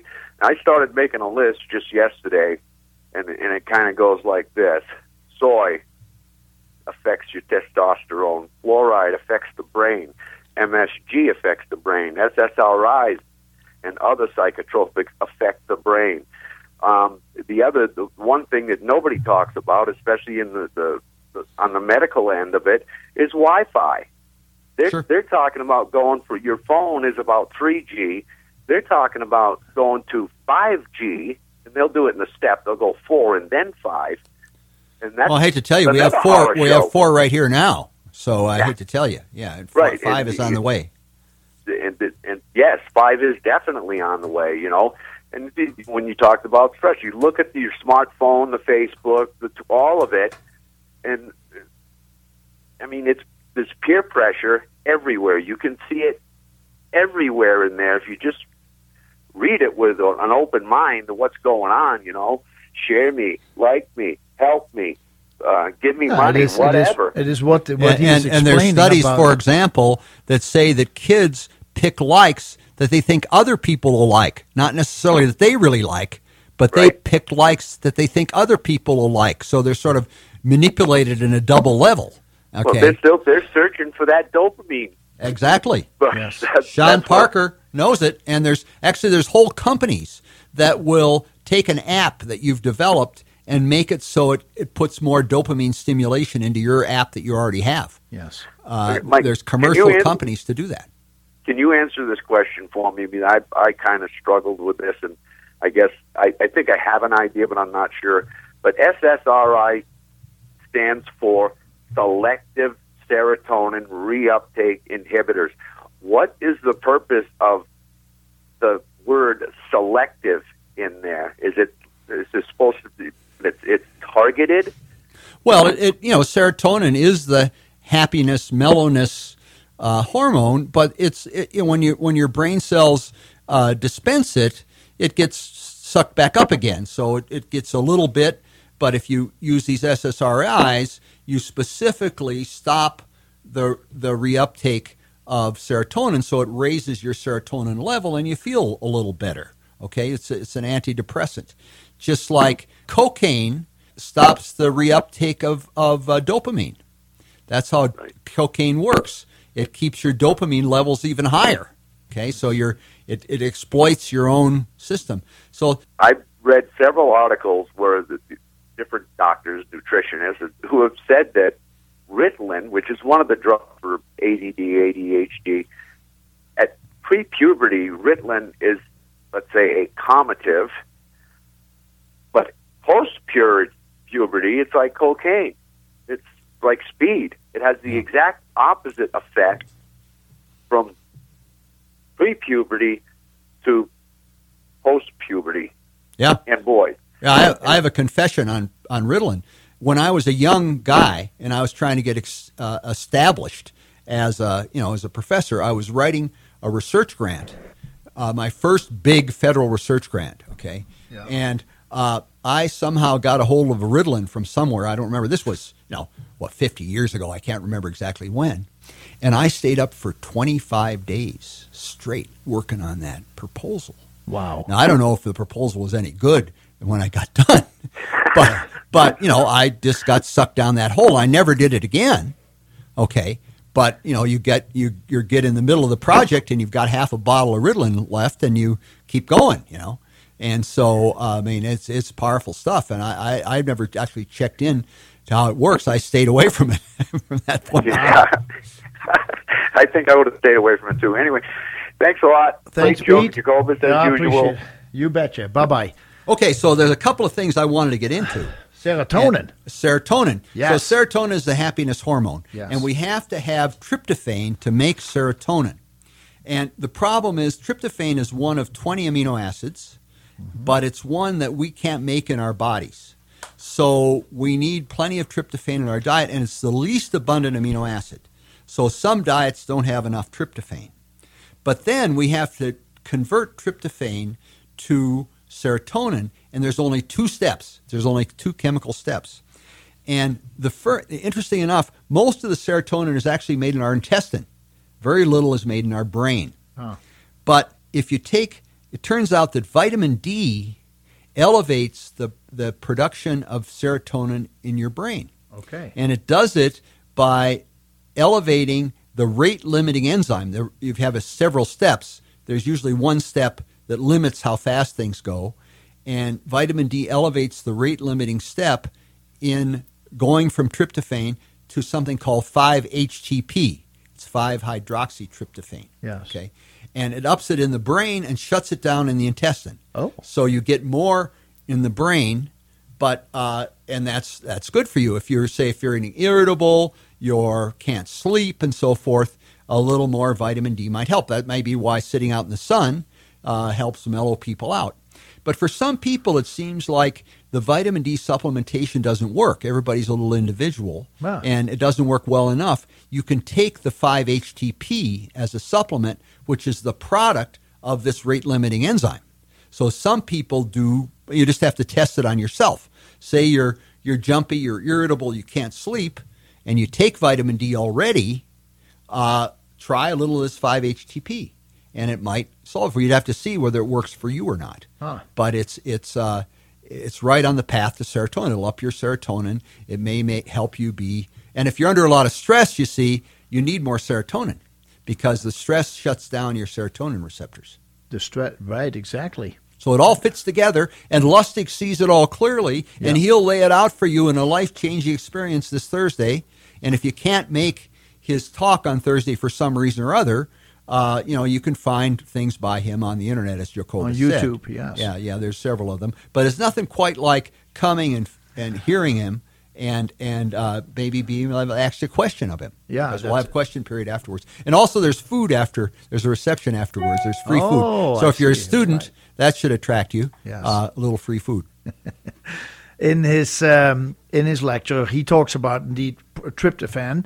So why he says why processed foods, uh, excuse me, why processed food diets fuel depression. So he says tryptophan, which is the precursor for serotonin, is one of the rarest amino acids in our diet.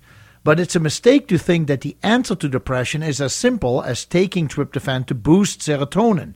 The reason for this is because most of the tryptophan is converted to serotonin in your gut, Yep. and it does not freely travel into your brain.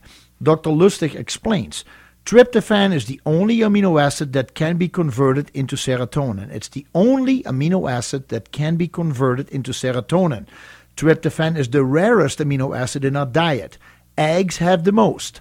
Certain poultry and other avian species have some tryptophan. Fish. Yeah, fish, good. turkey, right? Yeah, We know turkey. Fish, but fish are good. Fish are good too. Fish, are, I think, are also very digestible. I somehow. yeah, but I don't know. Anyway. He said there is very little in vegetables. Obviously, carbohydrates have virtually no tryptophan whatsoever. He says it's actually pretty hard to get tryptophan into your body to start with. Take processed foods on top of that, then it's even harder because it tends to be tryptophan depleted. Moreover, 99.9% of the tryptophan that you ingest either gets turned into serotonin in the gut for your gut's purposes, or it goes into your platelets to help your platelets help you clot. So, very little tryptophan actually gets to the brain. Top that off with the fact that tryptophan has to share an amino acid transporter with two relatively common amino acids, which are phenylalanine and tyrosine, which, by the way, are the precursors for dopamine. You can see that the more processed foods you eat, the more dopamine you will make because you will have the precursors for that they will actually crowd out the ability to get tryptophan across the blood brain barrier. But yet, serotonin is the nidus of contentment, of happiness. It explains why diet is so problematic. And so then he starts talking about the four C's, which are things that you can do that don't cost a thing in your own lifestyle which are natural helpers to increase your serotonin production, the contentment hormone, the happiness hormone in your brain.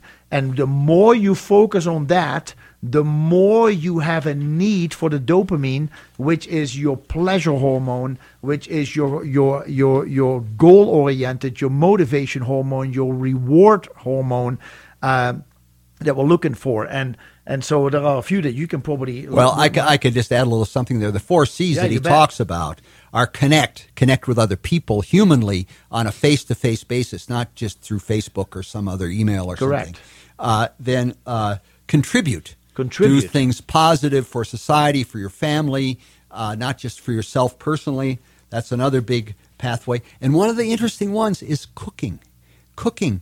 Cooking is is a, a, a very beneficial thing because you take time, you think about the ingredients you put in, you're hopefully you're careful about what you put in. You avoid processed foods usually, hopefully, when you're cooking. Yeah. And amazing number of people now, particularly kids coming up, don't know how to cook. Correct. Uh, when my, my kids were coming up through college and such, Yeah. uh, most of their friends didn't know how to cook. Yeah. And and our kids learned how to cook. Uh, they don't early. even know they don't even know how to boil water. they Yeah, put it in a microwave. Yeah, but coo- cooking, it, it, you you you'll know what goes into your food, and you can think about that, and it, hopefully you'll sit down with your family or your friends or whatever and eat it. They and it's put a the very- phones away. It's a very beneficial thing. Yeah, no phones during food during meals, and uh, and also coping is another of the C's, and that is getting enough sleep, getting some exercise, uh, things of that nature, whatever works for you.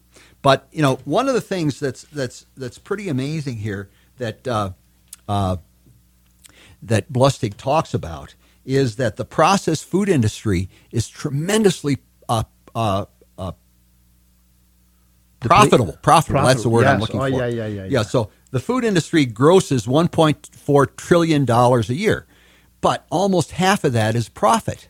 It's astounding. I mean, even the drug companies only make like 18% profit. Yeah. And this is like 45% profit Yes. because they put in cheap ingredients and they induce people to buy a lot of it. Yeah. But healthcare costs are about o- over twice that of what the gross of the food industry.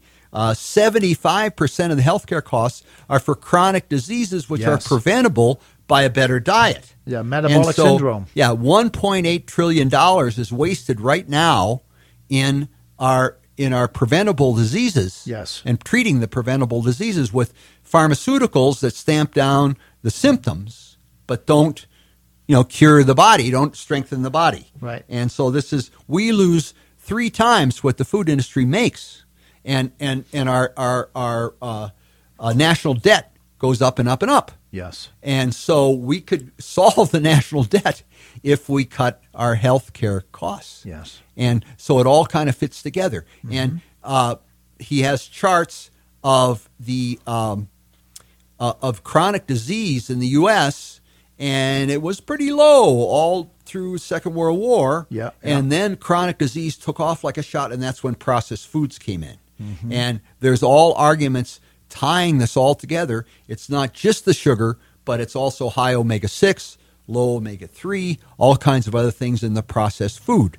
So if you can cook your own food and you know what the ingredients are that go in, and you avoid processed food as much as possible, Right. that's one of the big steps you can take. But then on top of that, the food industry is such a powerful player in here because then that's why he says it almost seems like a plot, like they knew what they were going to do. Uh, and that is why when people's natural body, the system body, is not being nourished with the nutrients it needs, it is trying any way to handle stress that comes with daily living. Right. And because you Comfort don't food. Then you correct. so food. if you don't have the right nutrients, how can you handle the emotional component, the stress, or the mental, the brain fog in your daily life? So then pe- people say, well, stress went up and and and thyroid problems went up, and and but then they don't realize that yes, Metabolic it, syndrome went if- up, type if- 2 diabetes went up. Right, but if you don't look at that the body itself is not healthy enough to handle all that, it's literally fighting those stressors. And uh, and that is why people say, well, stress is up. No, it is the depletion of nutrients thereby not giving the body the nutrients it needs to do in order to fight the battles that causes all these other symptoms that are traceable. You can trace them back to malnutrition. And the numbers, the number I have heard is that 85% of the foods in the supermarket have added sugar. And it's usually high fructose corn syrup. Unreal. Because it's much cheaper even than regular sugar. Yeah. Uh, high fructose corn syrup, you take subsidized corn, get the cornstarch out of it, and in a factory they convert half the glucose into fructose. It's usually all glucose in the starch. And then that's three times cheaper than even beet sugar or corn sugar. Yeah. Or, or not corn sugar, but uh, uh, cane sugar is what I'm looking for. Yeah. Yeah. Okay, here we are. Wow. Another break. Last break coming up, folks, and then we'll go straight up to 11 o'clock with Dr. Edward Dratz. So hopefully you stay with us as we're discussing this work by Dr. Robert Lustig, The Hacking of the American Mind. We hope you stay with us for this last half hour. There's more exciting stuff to come. So thanks for listening. We'll be right back.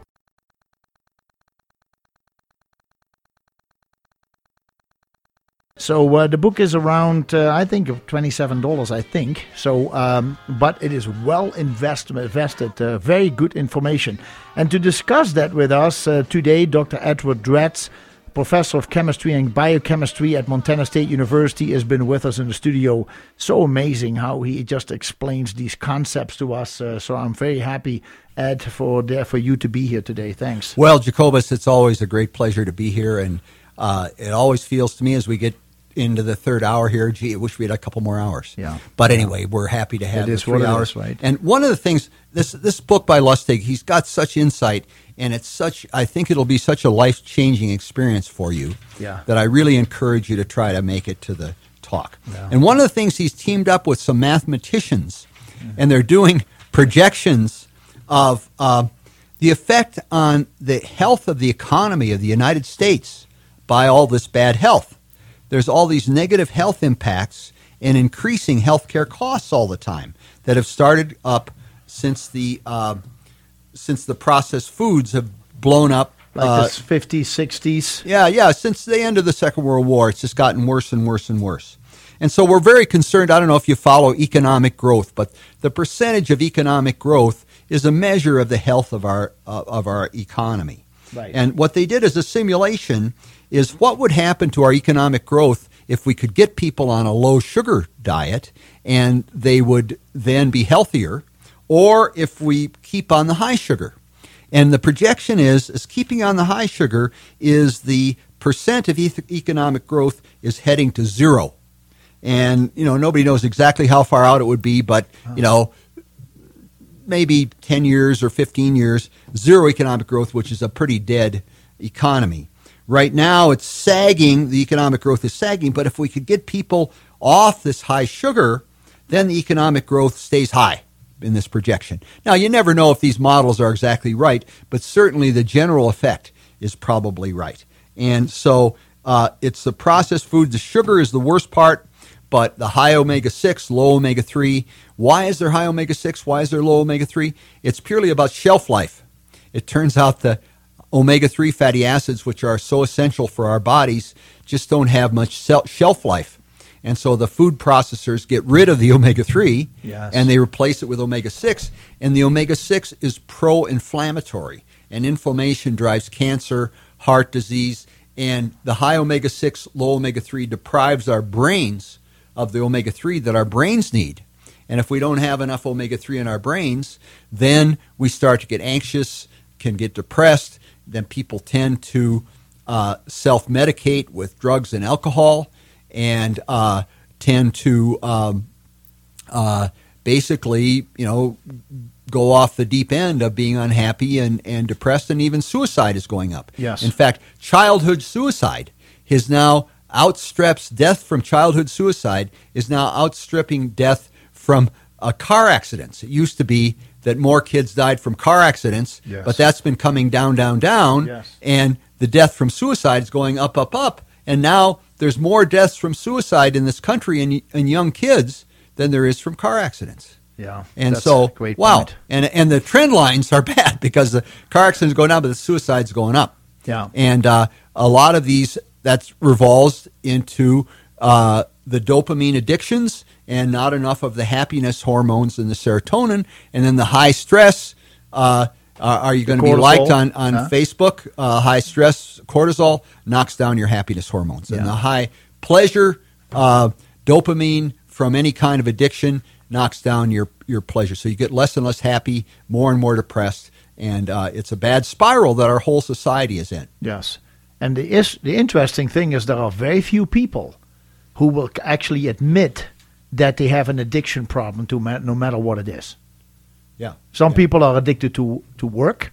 Others are addicted to uh, to sex or to alcohol or to smoking or to sugar or to uh, to stress.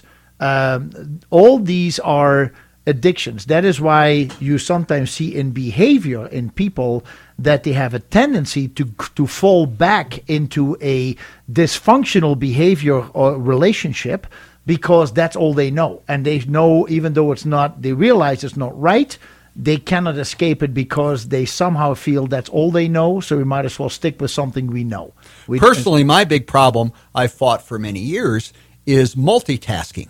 You know, trying to keep many projects going simultaneously. And Lustig points out only two and a half percent of people can actually multitask. Yes. And everyone else is playing at multitasking, but they're getting under more stress because of it. So I, was thinking about you yeah, when yeah. I, heard him say that. yeah, yeah, I yeah. thought, "Oh my god!" Yeah, no, I realize this, and I've tried to. You know, now I'm trying to finish one thing before I go on to the next, and it's hard to do. I'm working on it, but I think it's you know it's a much better way to be because I used to pride myself as this he-man multitasker, right? And a lot of people in our society do, but it's a it's a fake thing. And and uh, so I've been trying to get out of this actually for several years now. Yes. only partially successful. I see. But anyway, Well, it's, it's, it's better than uh, continuing to do it, right? Yeah, yeah, yeah. So Yeah. you have to work at it. Yeah. Yes, you have to work uh, at it. Yeah, and and so the ways around some of these problems are these, uh, you know, connecting with other people face to face. Yeah. Don't just sit at your desk and pound away at your computer. Uh, uh, you uh, Don't only work with cell phones. Yeah, contribute to to society and other people, uh, and uh, make sure your coping mechanisms are good. Uh, get enough sleep, get some exercise, whatever is good for coping for you. Sit in the hot tub, uh, and then uh, cooking. Mm-hmm. It's amazing. Lustig talks about how valuable cooking is as a as a contentment direction. Yes. So anyway, there's, there's so many things we could talk about. I don't know what to do next. But so we, we talked, we really discussed the issue of metabolic syndrome, and I wanted to say something about metabolic syndrome because many people don't understand what that means. And so on one of the websites, uh, I think I think it may have been the Mayo Clinic, it says metabolic syndrome is a group of five risk factors that increase the likelihood of developing heart disease, diabetes, and stroke. Now, these five risk factors are increased blood pressure, which is greater than 130 over 85. So, increased blood pressure, high blood sugar levels, insulin resistance, excess fat around the waist, but in a way we should say fatty liver. That is really more important because you can be skinny and still have fat around the liver. Then there are high triglyceride levels, which is the amount of sugar in the bloodstream that does not get absorbed by the cells, but is absorbed in the fat cells around uh, in the bloodstream. And then low levels of good cholesterol or HDL. So increased blood pressure, high blood sugar levels, fatty liver, uh, high triglycerides, low HDL. And it says having one of these risk factors doesn't mean that you have metabolic syndrome. However, having one will increase your chances of developing cardiovascular disease. Having three or more of these factors will result in a diagnosis of metabolic syndrome and it will increase your risk of health complications. And all this is like what Dr. Lustig is saying is 75% of people who are currently using the healthcare system, whatever it is, who are falling into the sick category, are suffering from metabolic syndrome. And that means that the 75% of the of the healthcare dollars that are being used to treat people with these chronic this chronic disease are actually treatable it, if they would change their diet and lifestyle. And so it takes a little bit of discipline. And I realize for some people it's been built up by decades. And but you can start to redo something within 24 to 48 hours. And like they did with these young children, nine days, complete difference in their in their body. Now will be a little bit hard for three days, but then you start getting better. And then and, and the uh, more saturated fat you use, like coconut oil, Yeah. butter, uh, best if it's butter from grass-fed cows, if you Yeah. can get it, Uh, the saturated fat helps you very much. I could just mention that I've gotten on to using this bulletproof coffee. You know, coffee gets you a, a boost, and I Yeah. I drink a little. Well, I drink quite a bit of coffee. I like coffee for various reasons. Well, I was working on this big project, and my collaborator was in Australia, and so I'd send him stuff, and he'd be asleep, and uh, he'd send me stuff, and I'd be asleep. So it made it a lot more cumbersome. So I was pulling really long hours and trying to get push on getting this thing done, and I just found that in the middle of the afternoon, I was you know I was falling out of my chair. Yeah. So I'd remembered this bulletproof coffee idea. And what you do is you, you make a good strong cup of coffee and then you put a couple tablespoons of butter in there. Salt free butter tastes better than the salted butter. And then a couple of uh, tablespoons of, of uh, MCT oil, which Yeah. is derived from coconut oil, or this brain octane is even better, but that's a little fine point. And then you homogenize that together. And what I found is you get the little lift from the coffee, but then the saturated fat stays with you for energy for four or five hours. And it's the fat that goes straight to the brain, so And it, it wakes up your brain. whole body and wakes up your brain. It Yeah. keeps your brain functioning, keeps Yes. you clearer. High saturated fat, and the short chain ones work better than the long chains. Yeah. I like to use the little uh, hand mixer, the little thing with the knives Yeah, on the what I bottom. do. That's what I use. because that makes it kind of uh, creamy looking. Yep, I use if the you just hand use mixer. a tablespoon, it just looks like a like a No, no, you have to use a, a homogenizer of some kind. Yeah. And the one that drops in the cup, Correct. uh, works the best. Yes. So it's just one path, and I, I, it keeps your energy going so much longer. But it's the saturated fat Yes. that keeps your energy going. Great point. Great yeah. point. So it's just another little thing that we I could mention along the way, because people have been so scared of saturated fat, but it goes back to this thing at Harvard 30 years ago where they paid off the doctors Yes. to the sugar industry paid off the doctors to say that sugar was the problem with our heart uh, heart disease and that that That was uh, not oh, the problem. Oh, sorry, that fat. I'm sorry, I got Saturated excited. fats. Saturated fat was the problem with our heart disease, and sugar was no problem. You could eat as much sugar as you wanted. Yes. and that was the because they were some from Harvard. People paid attention to them, and they educated an awful lot of the people that went to run around and head up nutrition departments around the country. If you had a degree from Harvard in nutrition, you know it's pretty easy for you to get a, a job that end, ended up uh, heading up a nutrition department at other places. Yes. So this they they infiltrated the whole whole healthcare system, and it's backwards and upside down. Yeah. Yeah. and yeah. you need to cut the sugar and increase the saturated fat. Yeah. And so it's it's uh, it's really uh, an incredible thing. And I say, Lustig's talk at the uh, uh, at the Museum. of the Rockies this Thursday night, five thirty, will be a life life changing experience for you if you can make it. I, I definitely tell you that I was blown away by the simplicity in which he explains it and uh, the, the the the way that you can imagine it, what is indeed happening, and that and as he says, we are totally in charge. We, if we decide to apply ourselves, we can actually change. We can actually solve the healthcare problem. We can solve the Social Security problem. We can solve the Medicare problem, and we can make America happy again. and we can recoup the money that we're now putting into the national debt every year. Yes. we won't have to do that anymore. And Yes. isn't that amazing? It is amazing. Our kids are going to have to deal with that national debt. yes. and and so this could save money Or- that's or now move to going, another country. Well, save money that's going into now going into healthcare costs, Yeah. which is going up and up and up and up, uh, and won't have to, we won't have any national debt national debt anymore Yeah. Mm. if we implemented this. Professor So- Dratz is on my show. Dratz, uh, professor of chemistry and biochemistry at Montana State University. We are discussing the book The Hacking of the American Mind, which uh, discusses the science behind the corporate takeover of our bodies and brains. Very, very interesting uh, legwork that Dr. Lustig, Robert Lustig, has done. A tremendous amount of uh, references in the back of his book. So he has done his research. He has had a whole team helping him to get all this together, and he does that in the acknowledgments in the back of the book, where he thanks everybody involved. Uh, he realizes too that you cannot do this on your own because there is so much going on. Since he wrote the book and all the lectures he's doing right now, he has retired from uh, being a medical doctor in the neuroscience department. So he, Well, he, he's still a uh, he's, He's still, still on the faculty, but he's not seeing patients anymore because he's I so see. busy going around being a warrior to try to get people to reduce their sugar content. right. Good morning, caller. Thanks for joining the program. What is your name? How can we help you, please? My name's Linda, and I Hey, want Linda. to thank you for the show. It's just wonderful. Oh, thanks, and I Linda. wanted to ask, what about what about sweeteners like stevia and erythritol? Is that is that okay? Uh, stevia is probably just fine. Uh, erythritol, I don't know what that must be a uh, a sugar alcohol, and I'd have Right. to look into that one in more detail. I know stevia is fine. Stevia is fine. What about xylitol? Now, one of the things is though, if you use these other sweeteners, you know what you have to be aware of is it increases your your desire for sweet. That uh, there's been a lot of studies of people switching to you know uh, sugar-free diet sodas and this, that, and the other, and sugar-free this, and but but it's all got artificial sweeteners, and that uh, also stimulates your same pathways that uh, giving pleasure. And so it's a little, you know, you can do it, but you should try to sort of wean yourself off it because it, it, it tends to get you to cut corners and maybe eat things that have sugar in them that you wouldn't ordinarily. Now, if you control, if you cook your own food, then you'll probably be okay.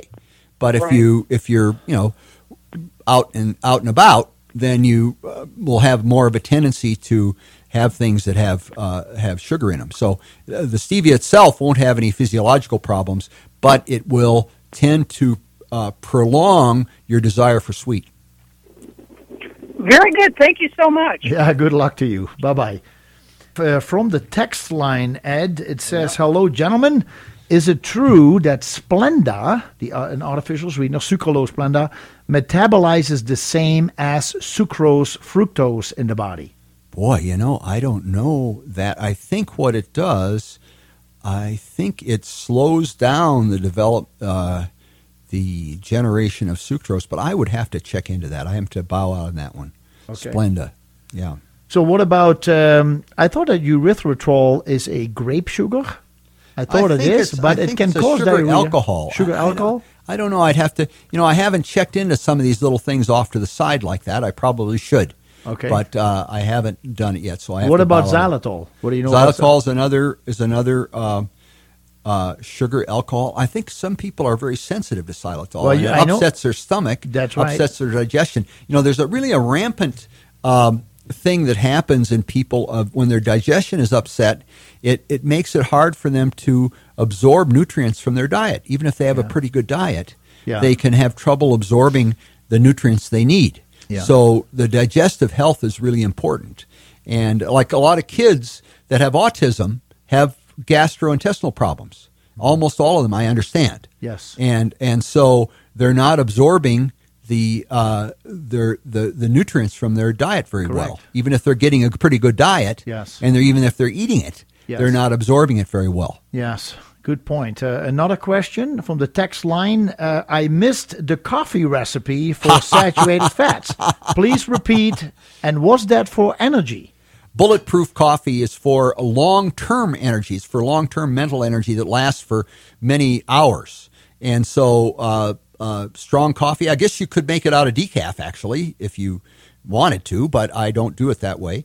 And you use a couple tablespoons of, of uh, uh, salt, unsalted butter. How about ghee? You like c- ghee Ghee also? would be fine. Yeah, ghee would be just fine. It's the fat you want. Yes. And and uh, you could use salted butter, but it doesn't taste quite as well. Oh, good and point. and then a couple of tablespoons. Uh, the ones things that work best are um, uh, purified from coconut oil. There's an MCT oil, medium chain triglycerides, and you can get that at various places. That's very good. It's more easy to absorb by the body. And then there's one called brain octane, which is the shortest chain from coconut oil, and that's the most efficiently processed into these ketone bodies. So you just blend that together. I use and Jacobus uses a little blender that just fits in a cup. Yeah, one of You those things use- with the knives on the bottom. yeah, and you have to use. Yeah, it, it, it just goes in the cup, Yeah. and you have to use a cup that's kind of big because you shouldn't fill your cup any more than about two thirds full, Correct. or it'll spill over when you run your. Yeah, you kind of you kind of squeeze the uh, the the button. You don't Yeah. just hold it. You just kind of give it a few shots Yeah, here and there shots, until it gets all blended. Yeah. and then I generally add a little cool water because it's too hot to drink. But uh, really? yeah, I to me. add more coffee when I, to fill up the coffee. coffee More to fill up the cup. Okay. Yeah. okay. Well, okay. So that is the recipe. It's called bulletproof coffee. Yeah. And it is for both energy and for nutrition. but it's for long term energy. It, it it it stays with you for for many hours, and your brain works works well. for- At least for me, you know, different people are different, and it may not work as well for some as others, but it works well for me. All right. 522-8255. Good morning, caller. Your name, please. How can we help you? Uh, hi, my name is Martina. Hey, and Martina. I had, hi, I had a quick question. Um, Can you create the same problem by if you're eating too much fruit and like maybe let's say for example you're making a smoothie and you're putting like I don't know five six cups of uh, spinach, some chia seeds, hemp seeds, kind of a thing, and then you add for sweetener, you know, a couple of bananas or a banana, or maybe instead a couple of dates. Is is that going to be this basically the same as adding sugar? Yeah, it's the same as adding sugar, pretty much. Uh, yeah, I think you want to keep the sugar down. Uh, also, a lot So of women, would you make I'll- a lot of women I can add. I, a lot of women I can add uh, have problems with low blood pressure. I don't know, uh, and and that if you have low blood pressure, it tends to bring on headaches uh, and and you know brain fog and things. And an awful lot of uh, women have problems with that. Some men. And if you have too many vegetables, that's high in potassium, low in sodium. So uh, people like that maybe could benefit from more salt. But I don't know how you're going to make your smoothie palatable. Well, you can I- have I'll a little bit know. of you I'll have a let you little know. bit I, of I make a very palatable uh, smoothie. Oh, you, ought fruit. to give your give your recipe at the store. Well, I can and do Put it on your website. Sure. Yeah, I don't. make I a don't make what? smoothies. I don't make smoothies, so uh, I I don't know. But Jacobus does, and he has some good recipes. What's that, Martina? What did you say that you make a what? I make a protein shake that is very palatable. Oh, really? Without sugar? Yeah. I just And- I add I add a big handful of lettuce or spinach or whatever you want to add. If you want to do kale, which can be hard on your thyroid if you have a thyroid problem, but just uh, grab some lettuce, a handful like you would put in a regular salad, and then you add uh, like a protein powder that is sweetened with stevia. That is, for example, vanilla Ah, or stevia, strawberry. stevia is his secret ingredient. Well, it is, Ah. but then I add some cinnamon. I add fish oil that tastes like lemon, uh, that has lemon oil in it. I add uh, coconut oil, which tastes like coconut. Flaxseed oil is like nutty.